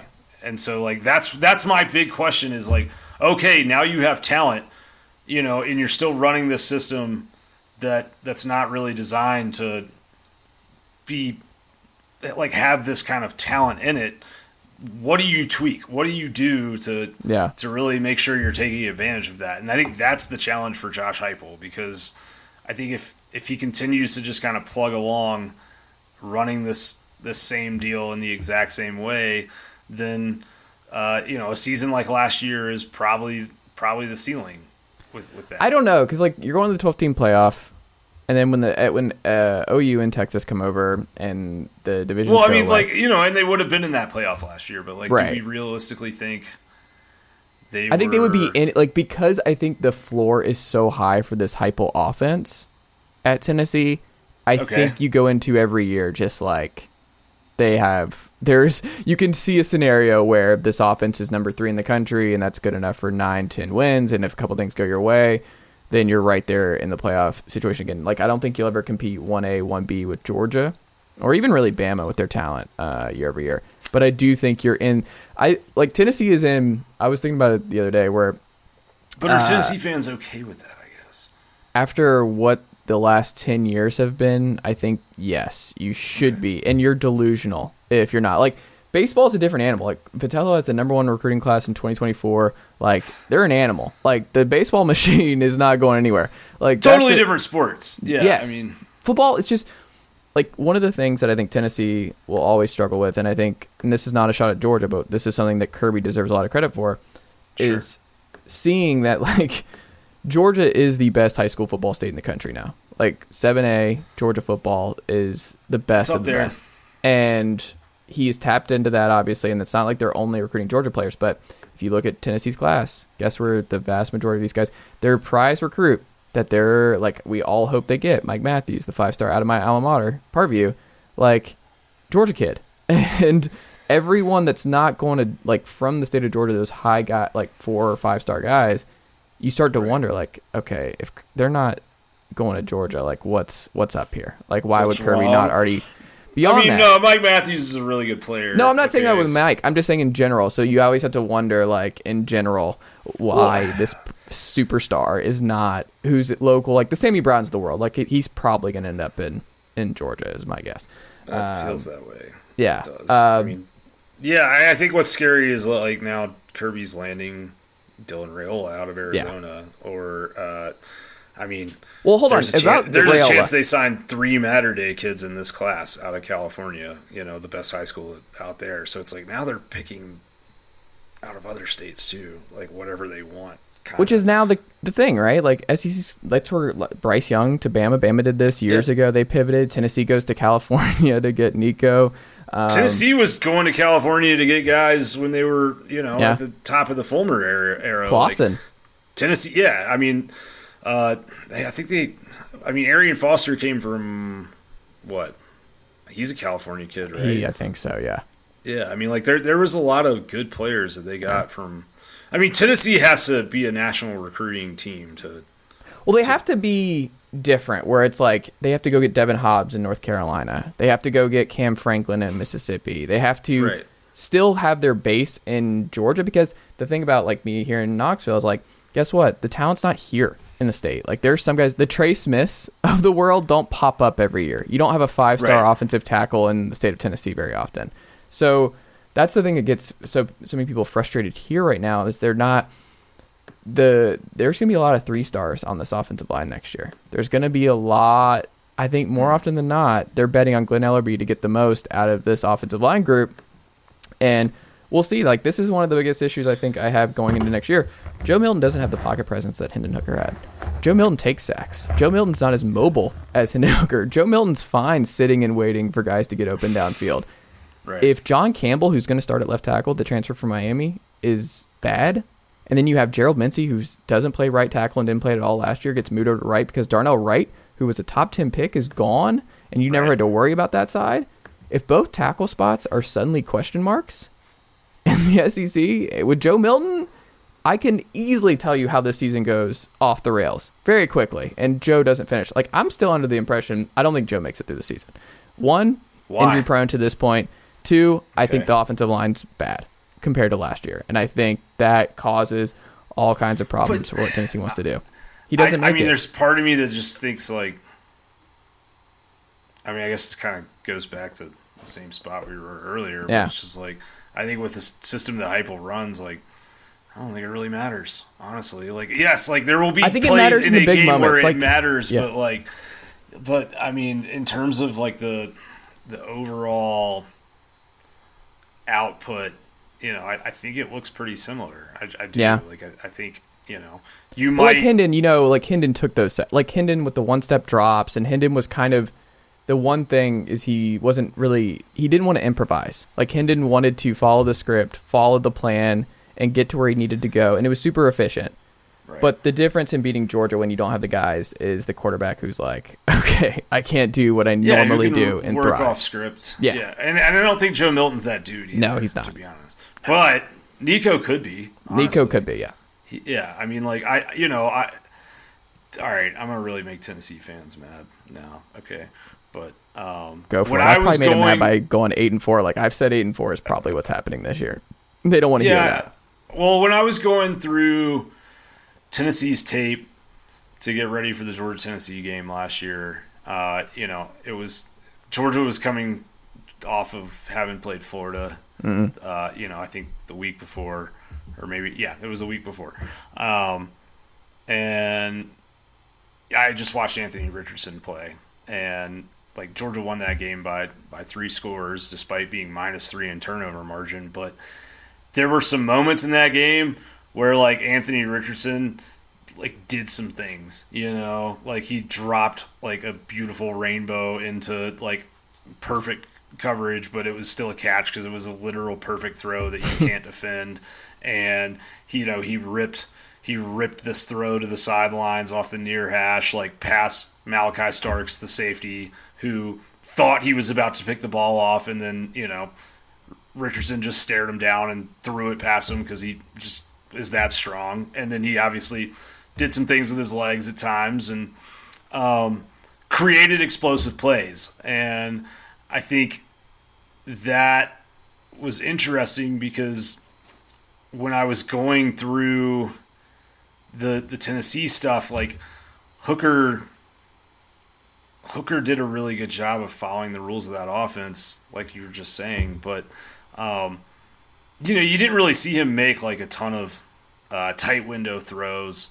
You know, the, the running plays that he made all kind of happened within the rules of that offense, which is Mm. basically like, hey, you know, you can run through the A gap or the B gap right now, and uh, our wide receivers are 40 yards downfield, so everything's cleared out. Go, you know. Um, and I, I thought to myself, like, if, if Tennessee had Anthony Richardson in this offense, that would be terrifying. That was that was my thought. Um, Well, I think, know, An- like- and the other thing too with Anthony and the difference is like, and seeing I saw it up close for the Florida game is just that like Mm-hmm. his sack rate reflected it with how low it was. He's like the antithesis of Malik Willis, where he just could stand in the pot. Like he was impossible to bring down. Like he's such a big dude, and he his lower half was so strong that like he just kept plays alive because guys were just falling up. Like gigantic Yeah. defensive linemen could not get him down first, second, third time. That's the reason Florida was even in that game late. Is because Oh. Tennessee could not get him down. For sure. And it was also just, you know, I, I kind of went down that avenue in my head of like, okay, what happens if you have to deal with Anthony Richardson as a runner Yeah. and you're dealing with Tennessee's wide splits and you're playing a light box because you don't want to get beat over the top by Jalin Hyatt? Like, Yeah. all of a sudden, you know, it's like maybe that breaks down somewhere and you know it's just there's there's got to be something explosive that happens in there and so the question I have is like, could that be Nico? Uh, He needs to put on some weight. right? Well, no, I know, Yeah. but like just in terms of, I, I didn't think Hendon Hooker ever really made many plays that that most other quarterbacks wouldn't have made in the same situation. I think know he was just an elite decision maker, though. Like the dude did yeah, not yeah, turn yeah, the ball he over. was, but like my, my point being, it's just like most of the big plays he made downfield were to guys that were wide open anyways. That you know most most quarterbacks are making those throws. And I hate to say this, but like Joe Milton, uh, looking as competent as he did against Ten TDs, no picks last year. Yeah, against yeah against everybody he played yeah. is kind of more proof of that, in my personal opinion. Like I know, and there's credit that is deserved to Heupel for kind of fixing him, right? Because like yeah. he came from Michigan, I think quite broken, but I just I don't think Hendon Hooker was that like I, th- I thought he was really good at running what Tennessee wanted him to do, but from like a talent standpoint uh, I don't know that he's super overly talented. Um, so he my, definitely kinda... isn't as talented. Like no one has been as talented as Nico. Like you can make the case Nico is the most talented player in this class class altogether. Like way uh, more talented agree. than yeah, Arch and everything would... else. It's just that yeah. like I don't know. We'll see. But it's also I'm not worried about quarterback with Heupel. Like it's just something. No, I'm you not... should, and that's and that's kind of yeah. what I'm trying to get to is like if he doesn't break the rules of his own system somewhere. Mm-hmm to take advantage of that talent, then it doesn't really matter if you're signing three star quarterbacks or five star sure. quarterbacks because we know against most teams on the schedule, there's going to be dudes running wide ass open downfield. Mm. And as long as you've got somebody to hit that, you're going to be fine. And we know against most of the schedule that the screen game and some of the things that they do with the run and some of the little kind of like tight end leak patterns over the middle and delayed routes help mitigate the opponent's pass rush and keeps teams from pinning their ears back. So you don't really have to have like you, you guys did have a five star left tackle last year that you know was right really tackle. Good, but like, yeah. I'm sorry, right tackle. Yeah. yeah, but like you don't have to have that every year no. to do what he's doing, and that's the beauty and also the curse. I think is like. Hmm like you said, like I think the floor is always going to be way higher than it was for the the decade prior to where he got there. I just wonder at some point if he doesn't change, can he actually maximize that talent that that Tennessee's all of a sudden doing a pretty good job of acquiring? Well, that uh, that's a good lead into what I. You've been a good sport talking all things Tennessee because I want to pick your brain primarily here to talk about Georgia and bring sure. in Dylan Raiola because Graham, I'm curious, and this is something that Matt and I have talked about on this program a lot, and it's I don't know if it's just coincidence the way it's gone, but like, and I think you tweeted about this was just how good of a recruiter Bobo was, and like he, I, am like we'll get into him versus Monken on that front, but like Dylan Raiola is obviously the most talented quarterback you've brought in since Stafford, and that's I don't think hot takey or anything. Like he, there's a reason to be extremely excited about Dylan Raiola. Um, that being said, I wonder too because Bama fans had to get through this, and then it was like, okay, uh, Tua broke through, and Tua was awesome. It's like, oh, we can actually have five star elite quarterbacks, not from the southeast, the four star, three star guys from our area who are d- doing good. Just I don't want to say Jake Fromm, but the Jake Fromms, the AJ McCarrons, the John Parker Wilsons, like you yeah. can win that way. Georgia and Alabama and LSU, even for that matter, have been able to win a different way than just about everybody else in college football can win.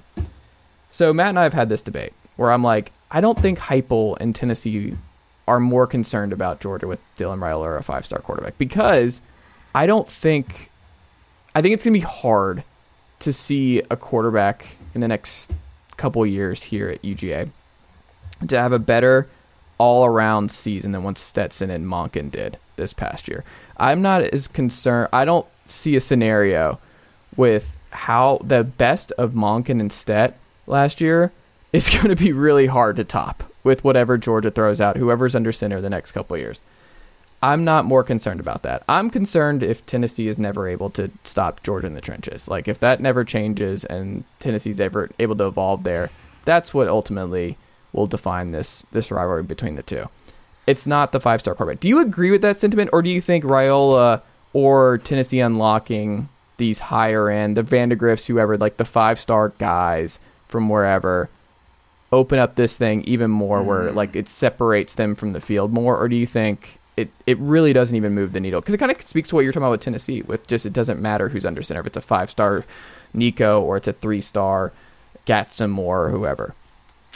I think uh, it's an interesting question because, like, I, I mean, like, I, is that fair? I'm not picking on Georgia. I think that's no, like, no, no. It's yeah. totally fair. I mean, like, I've I've had this theory for a while now that like, uh, Saban kind of gave away what made Alabama dominant when he decided to chase all the sexy offensive players. Hmm. Like, like going down that path of, you know, having Tua go bombs away to to Ruggs and Jeudy and DeVonta Smith and and all of those guys. Like, yes, it made Alabama all of a sudden a lot more fun to watch, but it also created variance that wasn't there before because mm. it created more possessions in games and uh, you know like all of a sudden Alabama was willing to play a, a you know a game in the 40s like they did against uh, Burrow and LSU in 2019 mm. whereas they never were before and I think like that that's the philosophical crossroads that the Raiola signing I think creates for Kirby and mm. and I think that like he'll probably manage it better because a he was there when that sort of started at Bama, but like under Kiffin, you know, like they still like it, it created a lot of friction, but like Saban still kept Lane on a leash mm. to where it was like. No, like Bo Scarborough is going to touch the ball 20 times in this football game, or I am going to like verbally assault you on national television three times a half, which mm. you know would happen anyways. But uh, I guess the point I'm trying to make is I think Georgia, the identity of the program is physicality at the line of scrimmage, right? And mm-hmm. I think it has to stay that way.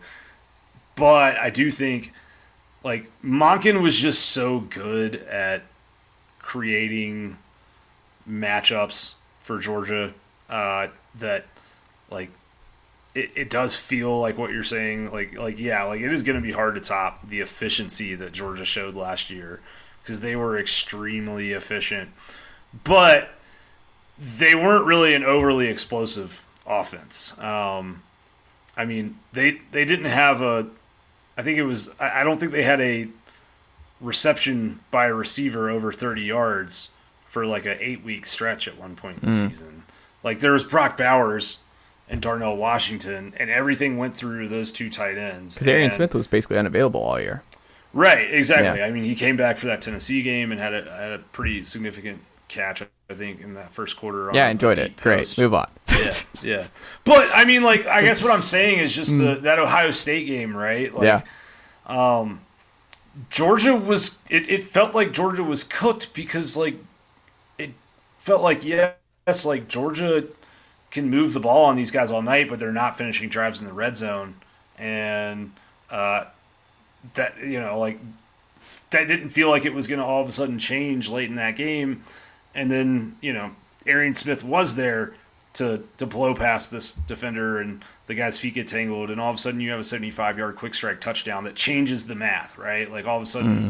It's like okay, now there's enough possessions in this football game for Georgia to actually potentially do something here, which they, they went on to do. But um, with Raiola, you're going to get a vertical passing game, or you're going to at least have the potential for a vertical passing game like you've never ever seen at Georgia, I think, or at least that you haven't seen since Stafford. Um, I am really curious to see like how the the receiving prospects work out. Like Georgia's in on Ryan Wingo, who I think Tennessee's also in on five star receiver. Like Georgia's in on like five five star receivers in this yeah. class, and just had Jeremiah Smith. On it seems campus. like Matthews is more realistic for Tennessee than Wingo. I, I feel that way. Yeah. yeah, yeah, yeah. I think I think that's.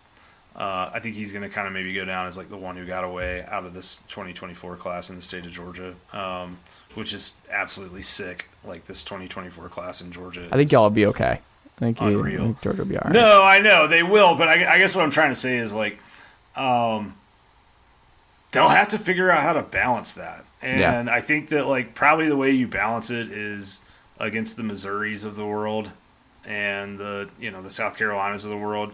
You go out there and you spread shit out and like you you bomb it away and you get dudes big highlight plays and you get them touchdowns and then when it comes time for the college football playoff or you know whatever it is like you go back to sort of that identity of like we're just gonna you know we're gonna kirby death march this thing once we get up 10 points in the third quarter uh, like last year's kentucky game yeah i mean georgia dude like they they kind of did that shit on purpose. I'm sorry. Like they, they did. Like it was Hmm. like one of these things of we don't like how we've ran the ball for the last few weeks and we're playing a team that's, you know, very physical at the line of scrimmage and they like to run the ball. They like to, you know, beat people up on on the defensive front. They think they can stop the run. So like we're to go out and we're to have a game like this cuz we think we're to need that skill somewhere down the line. And I think that's what under Monken, Georgia's MO has been we're going to find out whatever your defense doesn't like to do and we're just we're going to make you do that thing.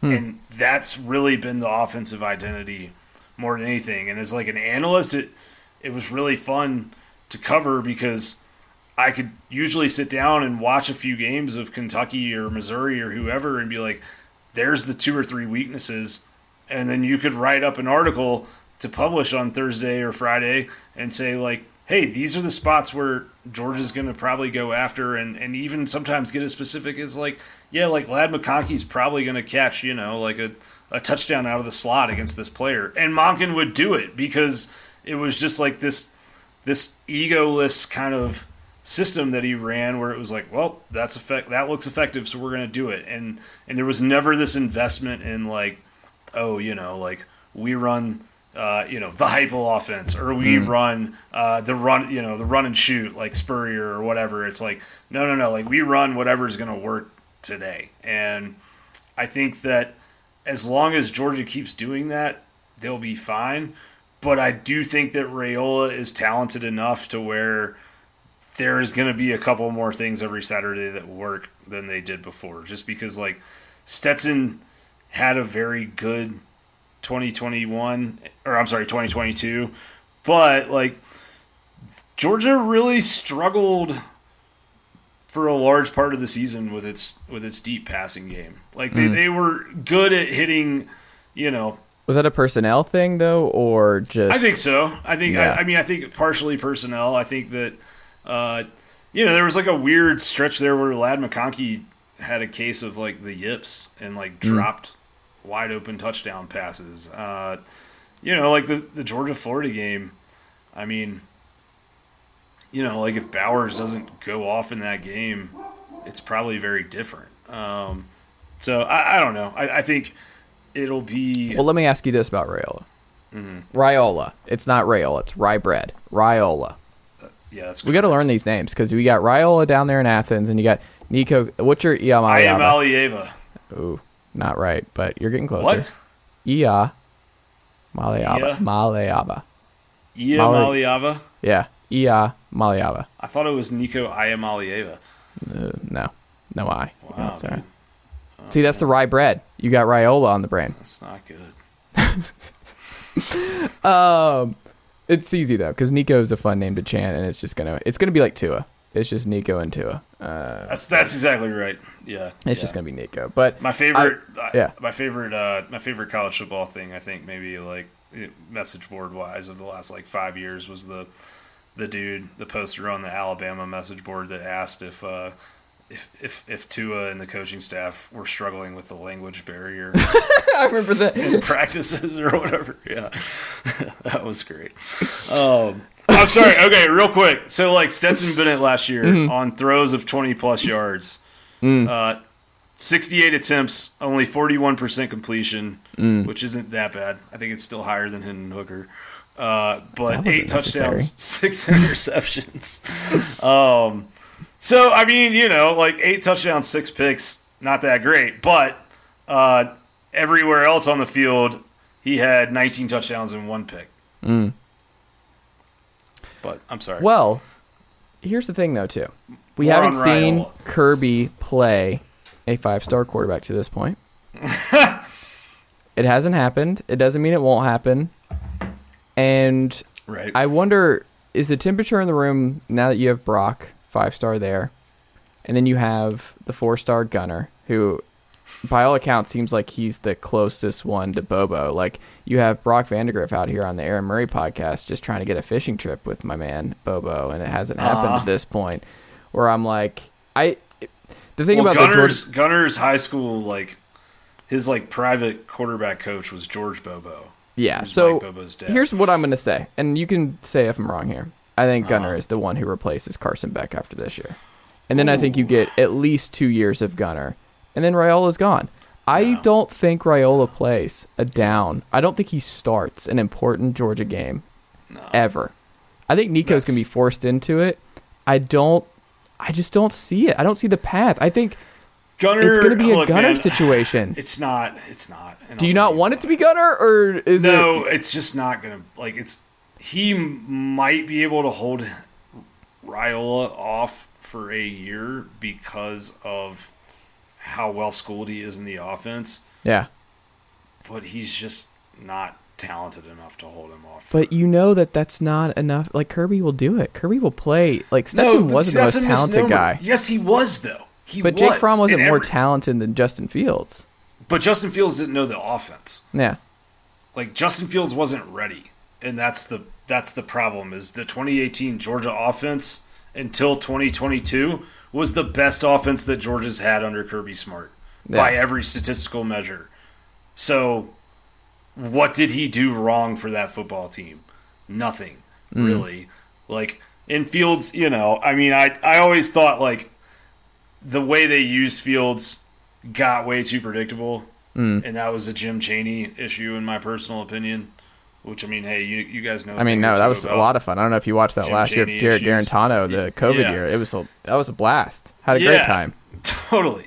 So I mean, I I think that like it's it's a little bit of a different animal. I mean, I think Kirby too.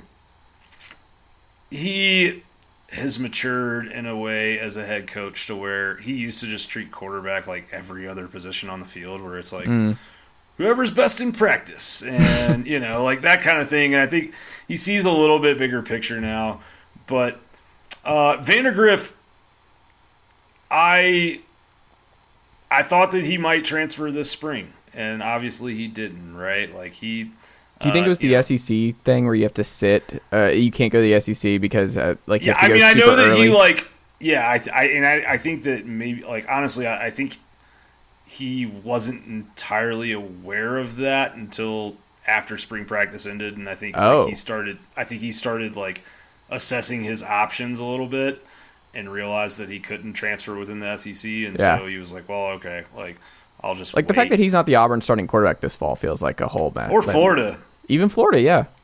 I guess I would just trust Hugh Freeze more at this point uh, with my offensive career, uh, with his track record over the last couple Sure. of years. Yeah. Yeah, I would agree with that, um, Florida, I I think, mean, I, th- I think fire. he'd start Yeah. at like half the SEC programs right now, but I also maybe Yeah. not that many, but a few.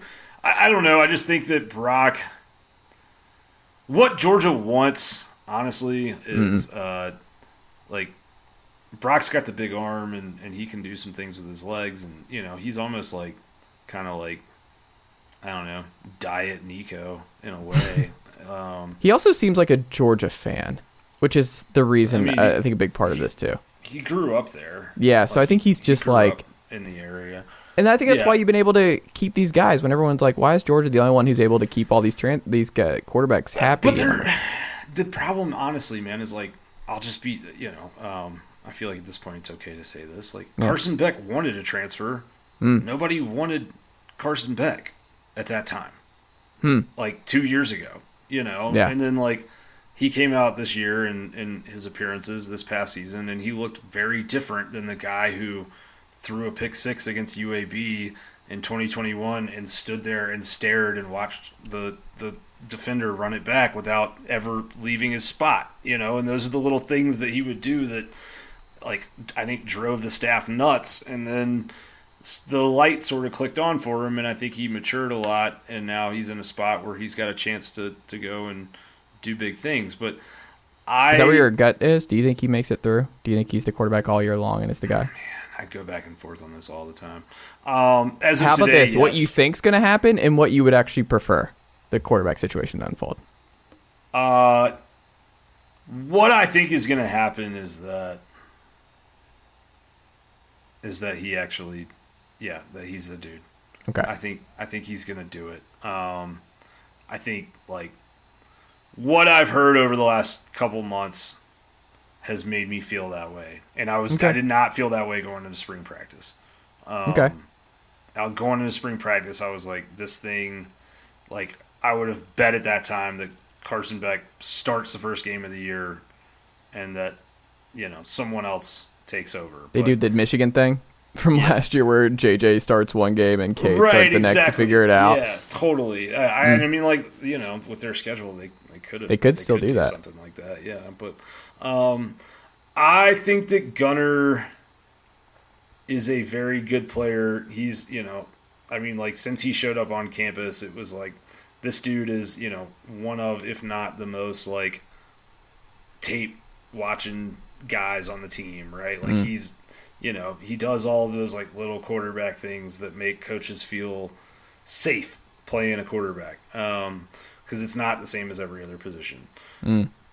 I just don't think he's talented enough to hold off a not just Raiola, but you got Puglisi coming in as well in this in this 2024 class, and like that kid is, you know, he's a little more raw than Raiola is, but like that kid is toolsy as hell, and Mm. he's big, and he's got a big arm, and um, you know, he's got kind of the right attitude, and like I've said to some people, there's this thing that's going on where Raiola is committed, and like all of a sudden, like he's got that juice that we rarely see, where everybody wants to play with him.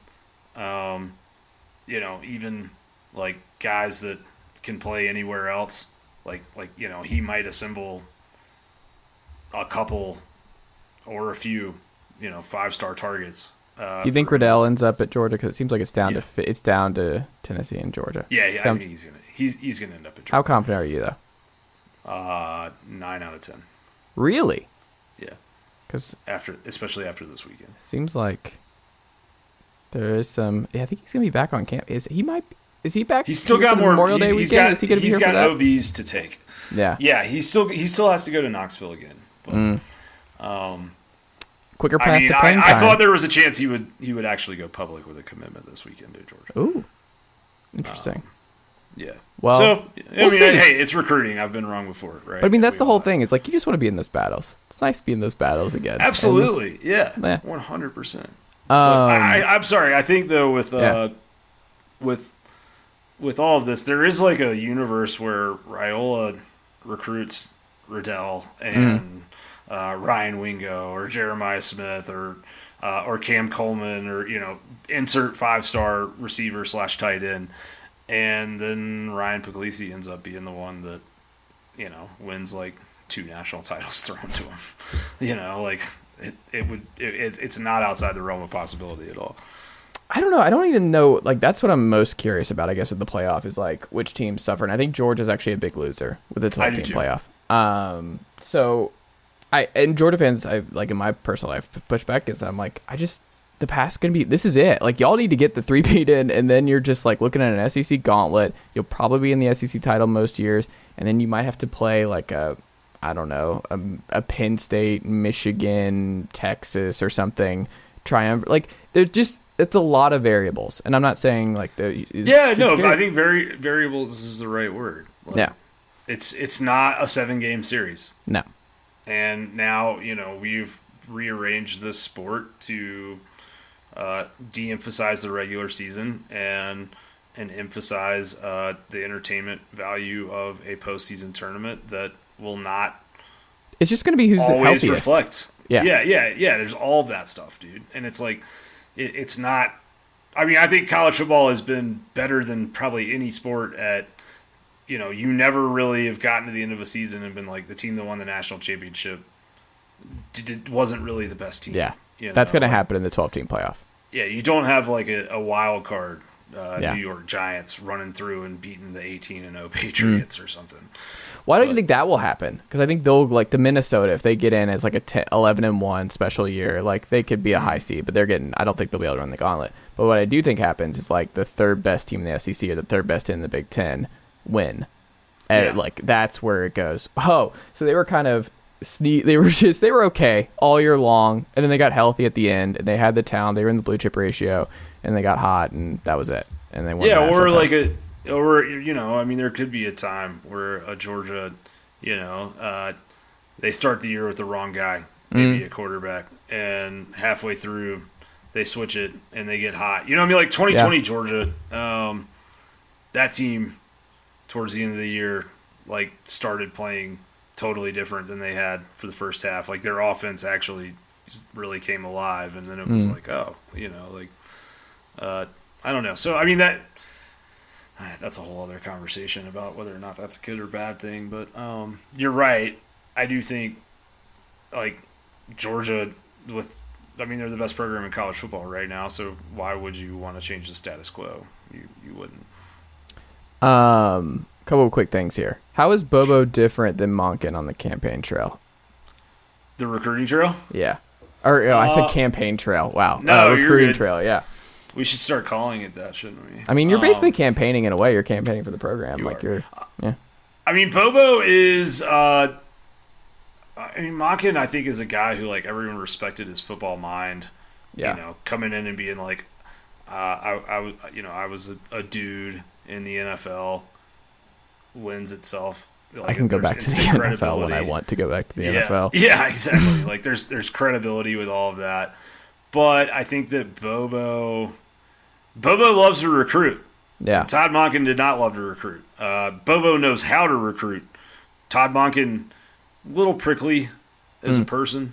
Um, you know, like just not a great living room guy. Uh, he's a great board guy. You know, like he's yeah. a great like let's let's talk about Dan you know, Mullen vibes a little bit. Um, some of that probably. Yeah, that's probably a fair fair thing to say. Like he's just, I think, I would say more like Spurrier vibes. Hmm. Like like I know so much about how to scheme up this offense, and I've got so many good recruiters around me that are gonna take. You know, they're gonna bring in studs anyways. That like I really don't need to worry about this shit. Like, yeah, you know. And I mean, to his credit, it's like he took the two star walk on and won back to back national titles. So maybe he was right. But, but like in the Raiola recruitment, um, it it definitely like moved Georgia way up in in his process when Monken left and Bobo replaced him hmm. because like there was this relationship there with Bobo that was not there with Monken. And the family loved Bobo, and it's not that they disliked Monken, but they didn't love him. You know what I yeah. mean? Like it, it. So I think that, yeah, I mean it's it is interesting because um, I mean Georgia's recruited well, obviously uh, under Kirby. They're always going to recruit well, but like I think the level of offensive recruiting is probably going to go to a place that, that it hasn't ever really been under Kirby because this is the first time you're going to have an OC who really is a recruiter. Uh, yeah. You know, Jim Chaney was not a recruiter either. Um, he didn't really like pull his weight, so to speak, uh, with with the recruiting trail. So I think Bobo is likable. He's got all these relationships in state and, and other you know other places as well. Um, yeah, it's it's going to be a I just wonder though, does do they take a step back? Like does Bobo like one of the things you talked about, and I think it was really well put. It's like it's not even just like even if you have the Georgia offense, which is like what everyone's saying, right? Like the Georgia offense is going to be what it is, but someone's still at the end of the day in tight moments and important plays, like against yeah. Ohio State, against whoever, like that's when it comes out. Like you can say you have this scheme, you have this offense, but like, is he going to press the same buttons? Is he going to be that same guy? And I mean, I think it's just going to be so fascinating to me because I don't know what to do with this quarterback room. I don't know what to do like with uh, Bobo uh, because there is the Auburn year, there is the South Carolina year, there is the end of Colorado State, there is the decade in between. Like I think it's mm-hmm. all fair to be like he at least has to prove it. Like this is gonna be firing on all cylinders, and he can jump right back into it and just be an elite uh, offensive play caller in this league all over again. Like he can obviously do it. He recruits well enough to do it but it's just it's gonna be curious to see if he presses those right buttons. But it kind of goes back to what to bring it all full circle. Monken, I think you can make the case was the best play caller in college football last year. I think oh, you can make the case like so. I don't think there's anywhere to go but down, and I don't think that's the fault of Georgia or Kirby. Is that like, what are you gonna do? You lost maybe the bet. Like there was outside of like I guess Dan Mullen, um, who I still think is an awesome offen- offensive mind and I Oh, think it's kind of a waste that he's not coaching in the It sport is. right now. It is. It is. It really is. So I don't know. Like I'm I'm curious. Like there could be. I think it's something like it could be. I think it's gonna be worse. I don't think that means it won't be like one of the ten best potentially. I think it will. I think it's a huge failure with the amount of talent here that if you're not a top ten offense in scoring, then something went really wrong this year for Georgia.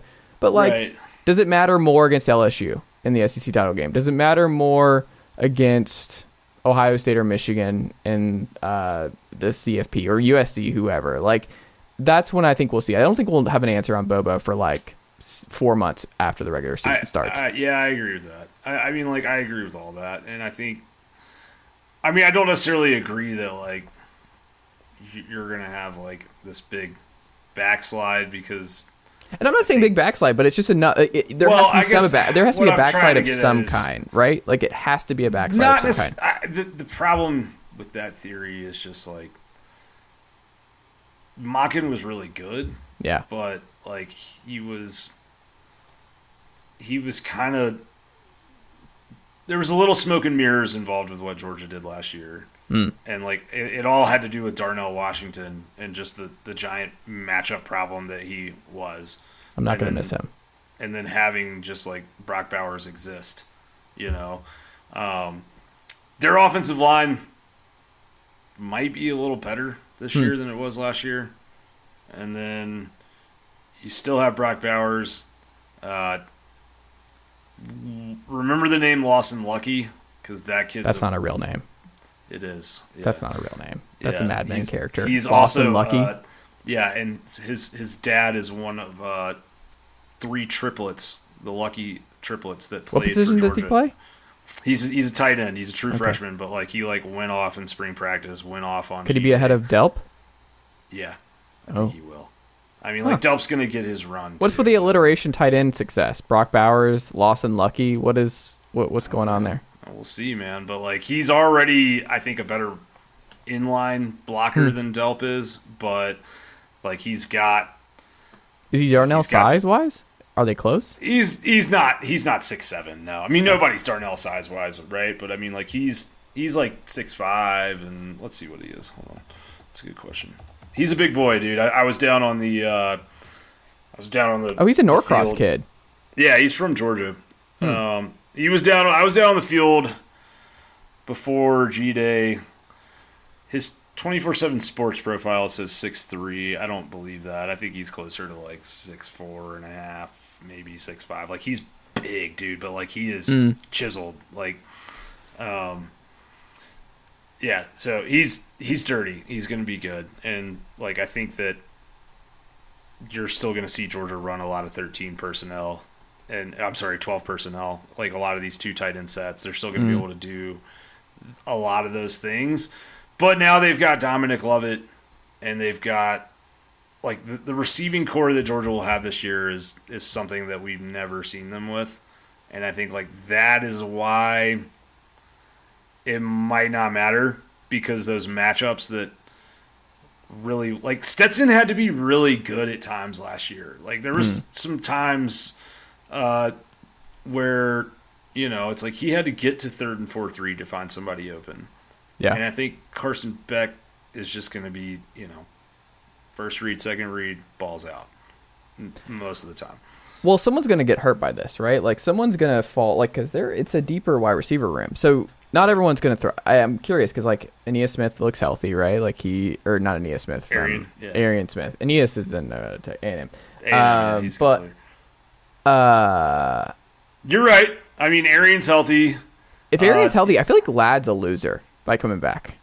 Is that fair? I- and then they killed his draft stock in that Ohio State game where they talked about it on air, where it's like, what they say is like his knees, or he had like sixty year old knees or something. Yeah, he's got the I'm like, knees of a 50 year old man. Oh my god! I, I was like, "That's it. Like, that, that's not great. You don't want to hear that on the broadcast. So what do they know?" Right. No, but- well, he had knee surgery. Like he, had. but he's not going to start next year, right? No, he'll start, dude. So I who's mean, like, with, with Dominic Lovett, who I assume is going to start in the slot? Is he not? right?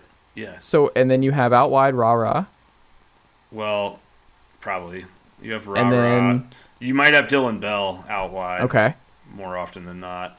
but you don't And have then- Smith starting then. Arian is not a guy that's ever going to play 40 snaps in a game. Okay. Be, because of his injury history. I mean, like if they could get him to 25 a game, that would be, I think, a win. Do you think that might be Ladd though? Is he someone who plays less snaps next year? Well, I mean, Ladd's been your Z receiver, like yeah. your other outside receiver for a long time. But I mean, I don't think it's bad if he plays less snaps. Yeah. Um, well, I was just saying, I think, like, I wonder what's different. Like, I wonder who breaks out, who fades, because it's just the Dillon Bell. Piece, Dillon Bell's going to be that that dude that you you know like all the like NFL scouts that came to Georgia for pro days to watch like mm. Stetson throw and stuff. They were like, "Who is that guy?" you know, because um, he's built like a running back, mm. but he's like six three, and his lower half is like super twitchy, and he's got good ball skills. Um, you're right though. Like there's only one football, and mm. I think, I mean Georgia's had a pattern, right? Like they had Jermaine Burton transfer out after the 2021 title. They had Ad Mitchell transfer out after the 2022 title, and they'll probably have someone that was a former, you know, Rosemy Saint receiver. Oh man, I hope not. Rosemy had a really good spring practice. Um, you know, he broke his fit? leg. Like, where does he fit? I mean, he's probably your number two at X. I don't know. How many snaps is that? Yeah, I don't know. Is it enough to keep him happy? Can he do more somewhere else? I don't know. I mean, it's he didn't leave this year. I yeah. mean, there's a lot of people that thought he might leave after this this last season, but um, the thing about Georgia that you know, like for Rosemy, the good news is that they're not going to run anybody out there that is not like physically uh, it, they don't. It's not even really about their physical size. That, that isn't a very skilled perimeter blocker. Because if, if you really mm. want to know the secret to everything that Georgia's done on offense the last 24 months, it's that. It mm. is that their receivers block on the perimeter and downfield better than anybody in college football, and that is why when Brock Bowers catches a little pass over the middle, all of a sudden he finds himself in a shitload of green space and that is why Ladd McConkey is busting 75 yard end around touchdown runs on Mississippi State. Um, it's it's because those guys on the perimeter. So, like Ra and Lovett are there, but they got to fall in line and do that. Mm-hmm. Uh, and, and you know, I think that like, it, I think maybe the best example of kind of what's different about Georgia is that both those guys showed up on campus and really struggled for the first couple of weeks of spring practice because they were not used to just the you know the the high level of expectations that come with every rep and uh, you know some of the, the details when it comes to, to how physical they want them to be uh, blocking. Uh, so you know we'll we'll see if they get that figured out in time for the first week of September. But yeah, Georgia transferring to Georgia is risky, dude. It really is because like mm. you know it's just they the way they practice and condition and all of that, it's hard and it's it's a little bit different than than what most teams are doing because they have so much depth. They can they can do a lot more in practice than a lot of schools can. They can they can go full pads and be physical for a lot more reps in a week than than most programs and all of that adds up and it's exhausting. And then like you know uh, Tykee Smith was a was an all American at West Virginia and he showed up at Georgia and, and he struggled. And then he got hurt. And then he you know struggled some more and now he's like finally maybe ready to break out after like two and a half years in the program. So I, you know I, am very interested to see if this pays off for for Lovett and Thomas I, I feel yeah. pretty confident it will for Lovett but you know Thomas had had a a behavioral issue when he got on campus that kind of put him in the doghouse already. I mean, he did not play in the spring game. Kirby said he's got stuff he needs to take care of before they're putting him on the field, and so like, yeah, we'll see. Last thing, quick, and we'll wrap up here, Graham. Do you think this 2024 class for Georgia will end up being the best class in college football history? Uh, yeah, probably. Mm. Just because, like, like by ratings wise, I think it will, anyways. But uh, unlike that 2022 A&M class, like you're not going to have a bunch of like character concerned kids in there that also happen to be highly rated. Like I, th- I think like if Georgia's signing a five star dude, then he's probably going to produce like, and they're probably going to be able to keep him in the program nine times out of ten, or maybe more than that. Um, so it's fair. Um, there you go, Graham. What can the good folks check out from you and the team over at Dawg Central this week?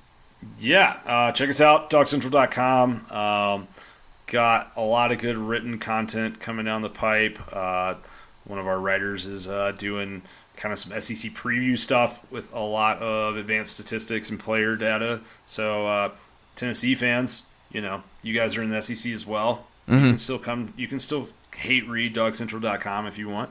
Um, fair and balanced, as we are. And yeah. then uh, I would hope so. Friend of the pod. Yeah, you got to keep know, it fair and balanced.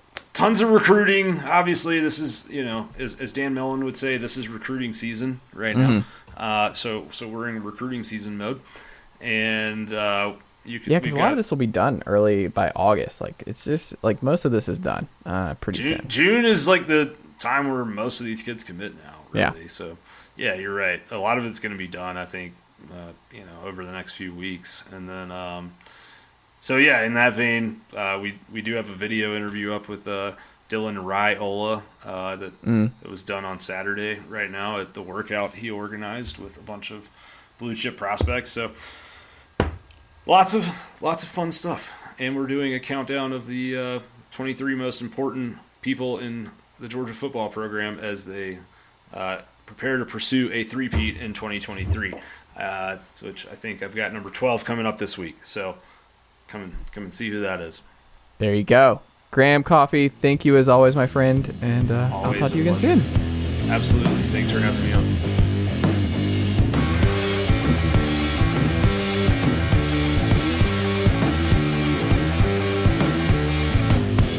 Nicely done, nephew. Chase Thomas Podcast. Hell yeah.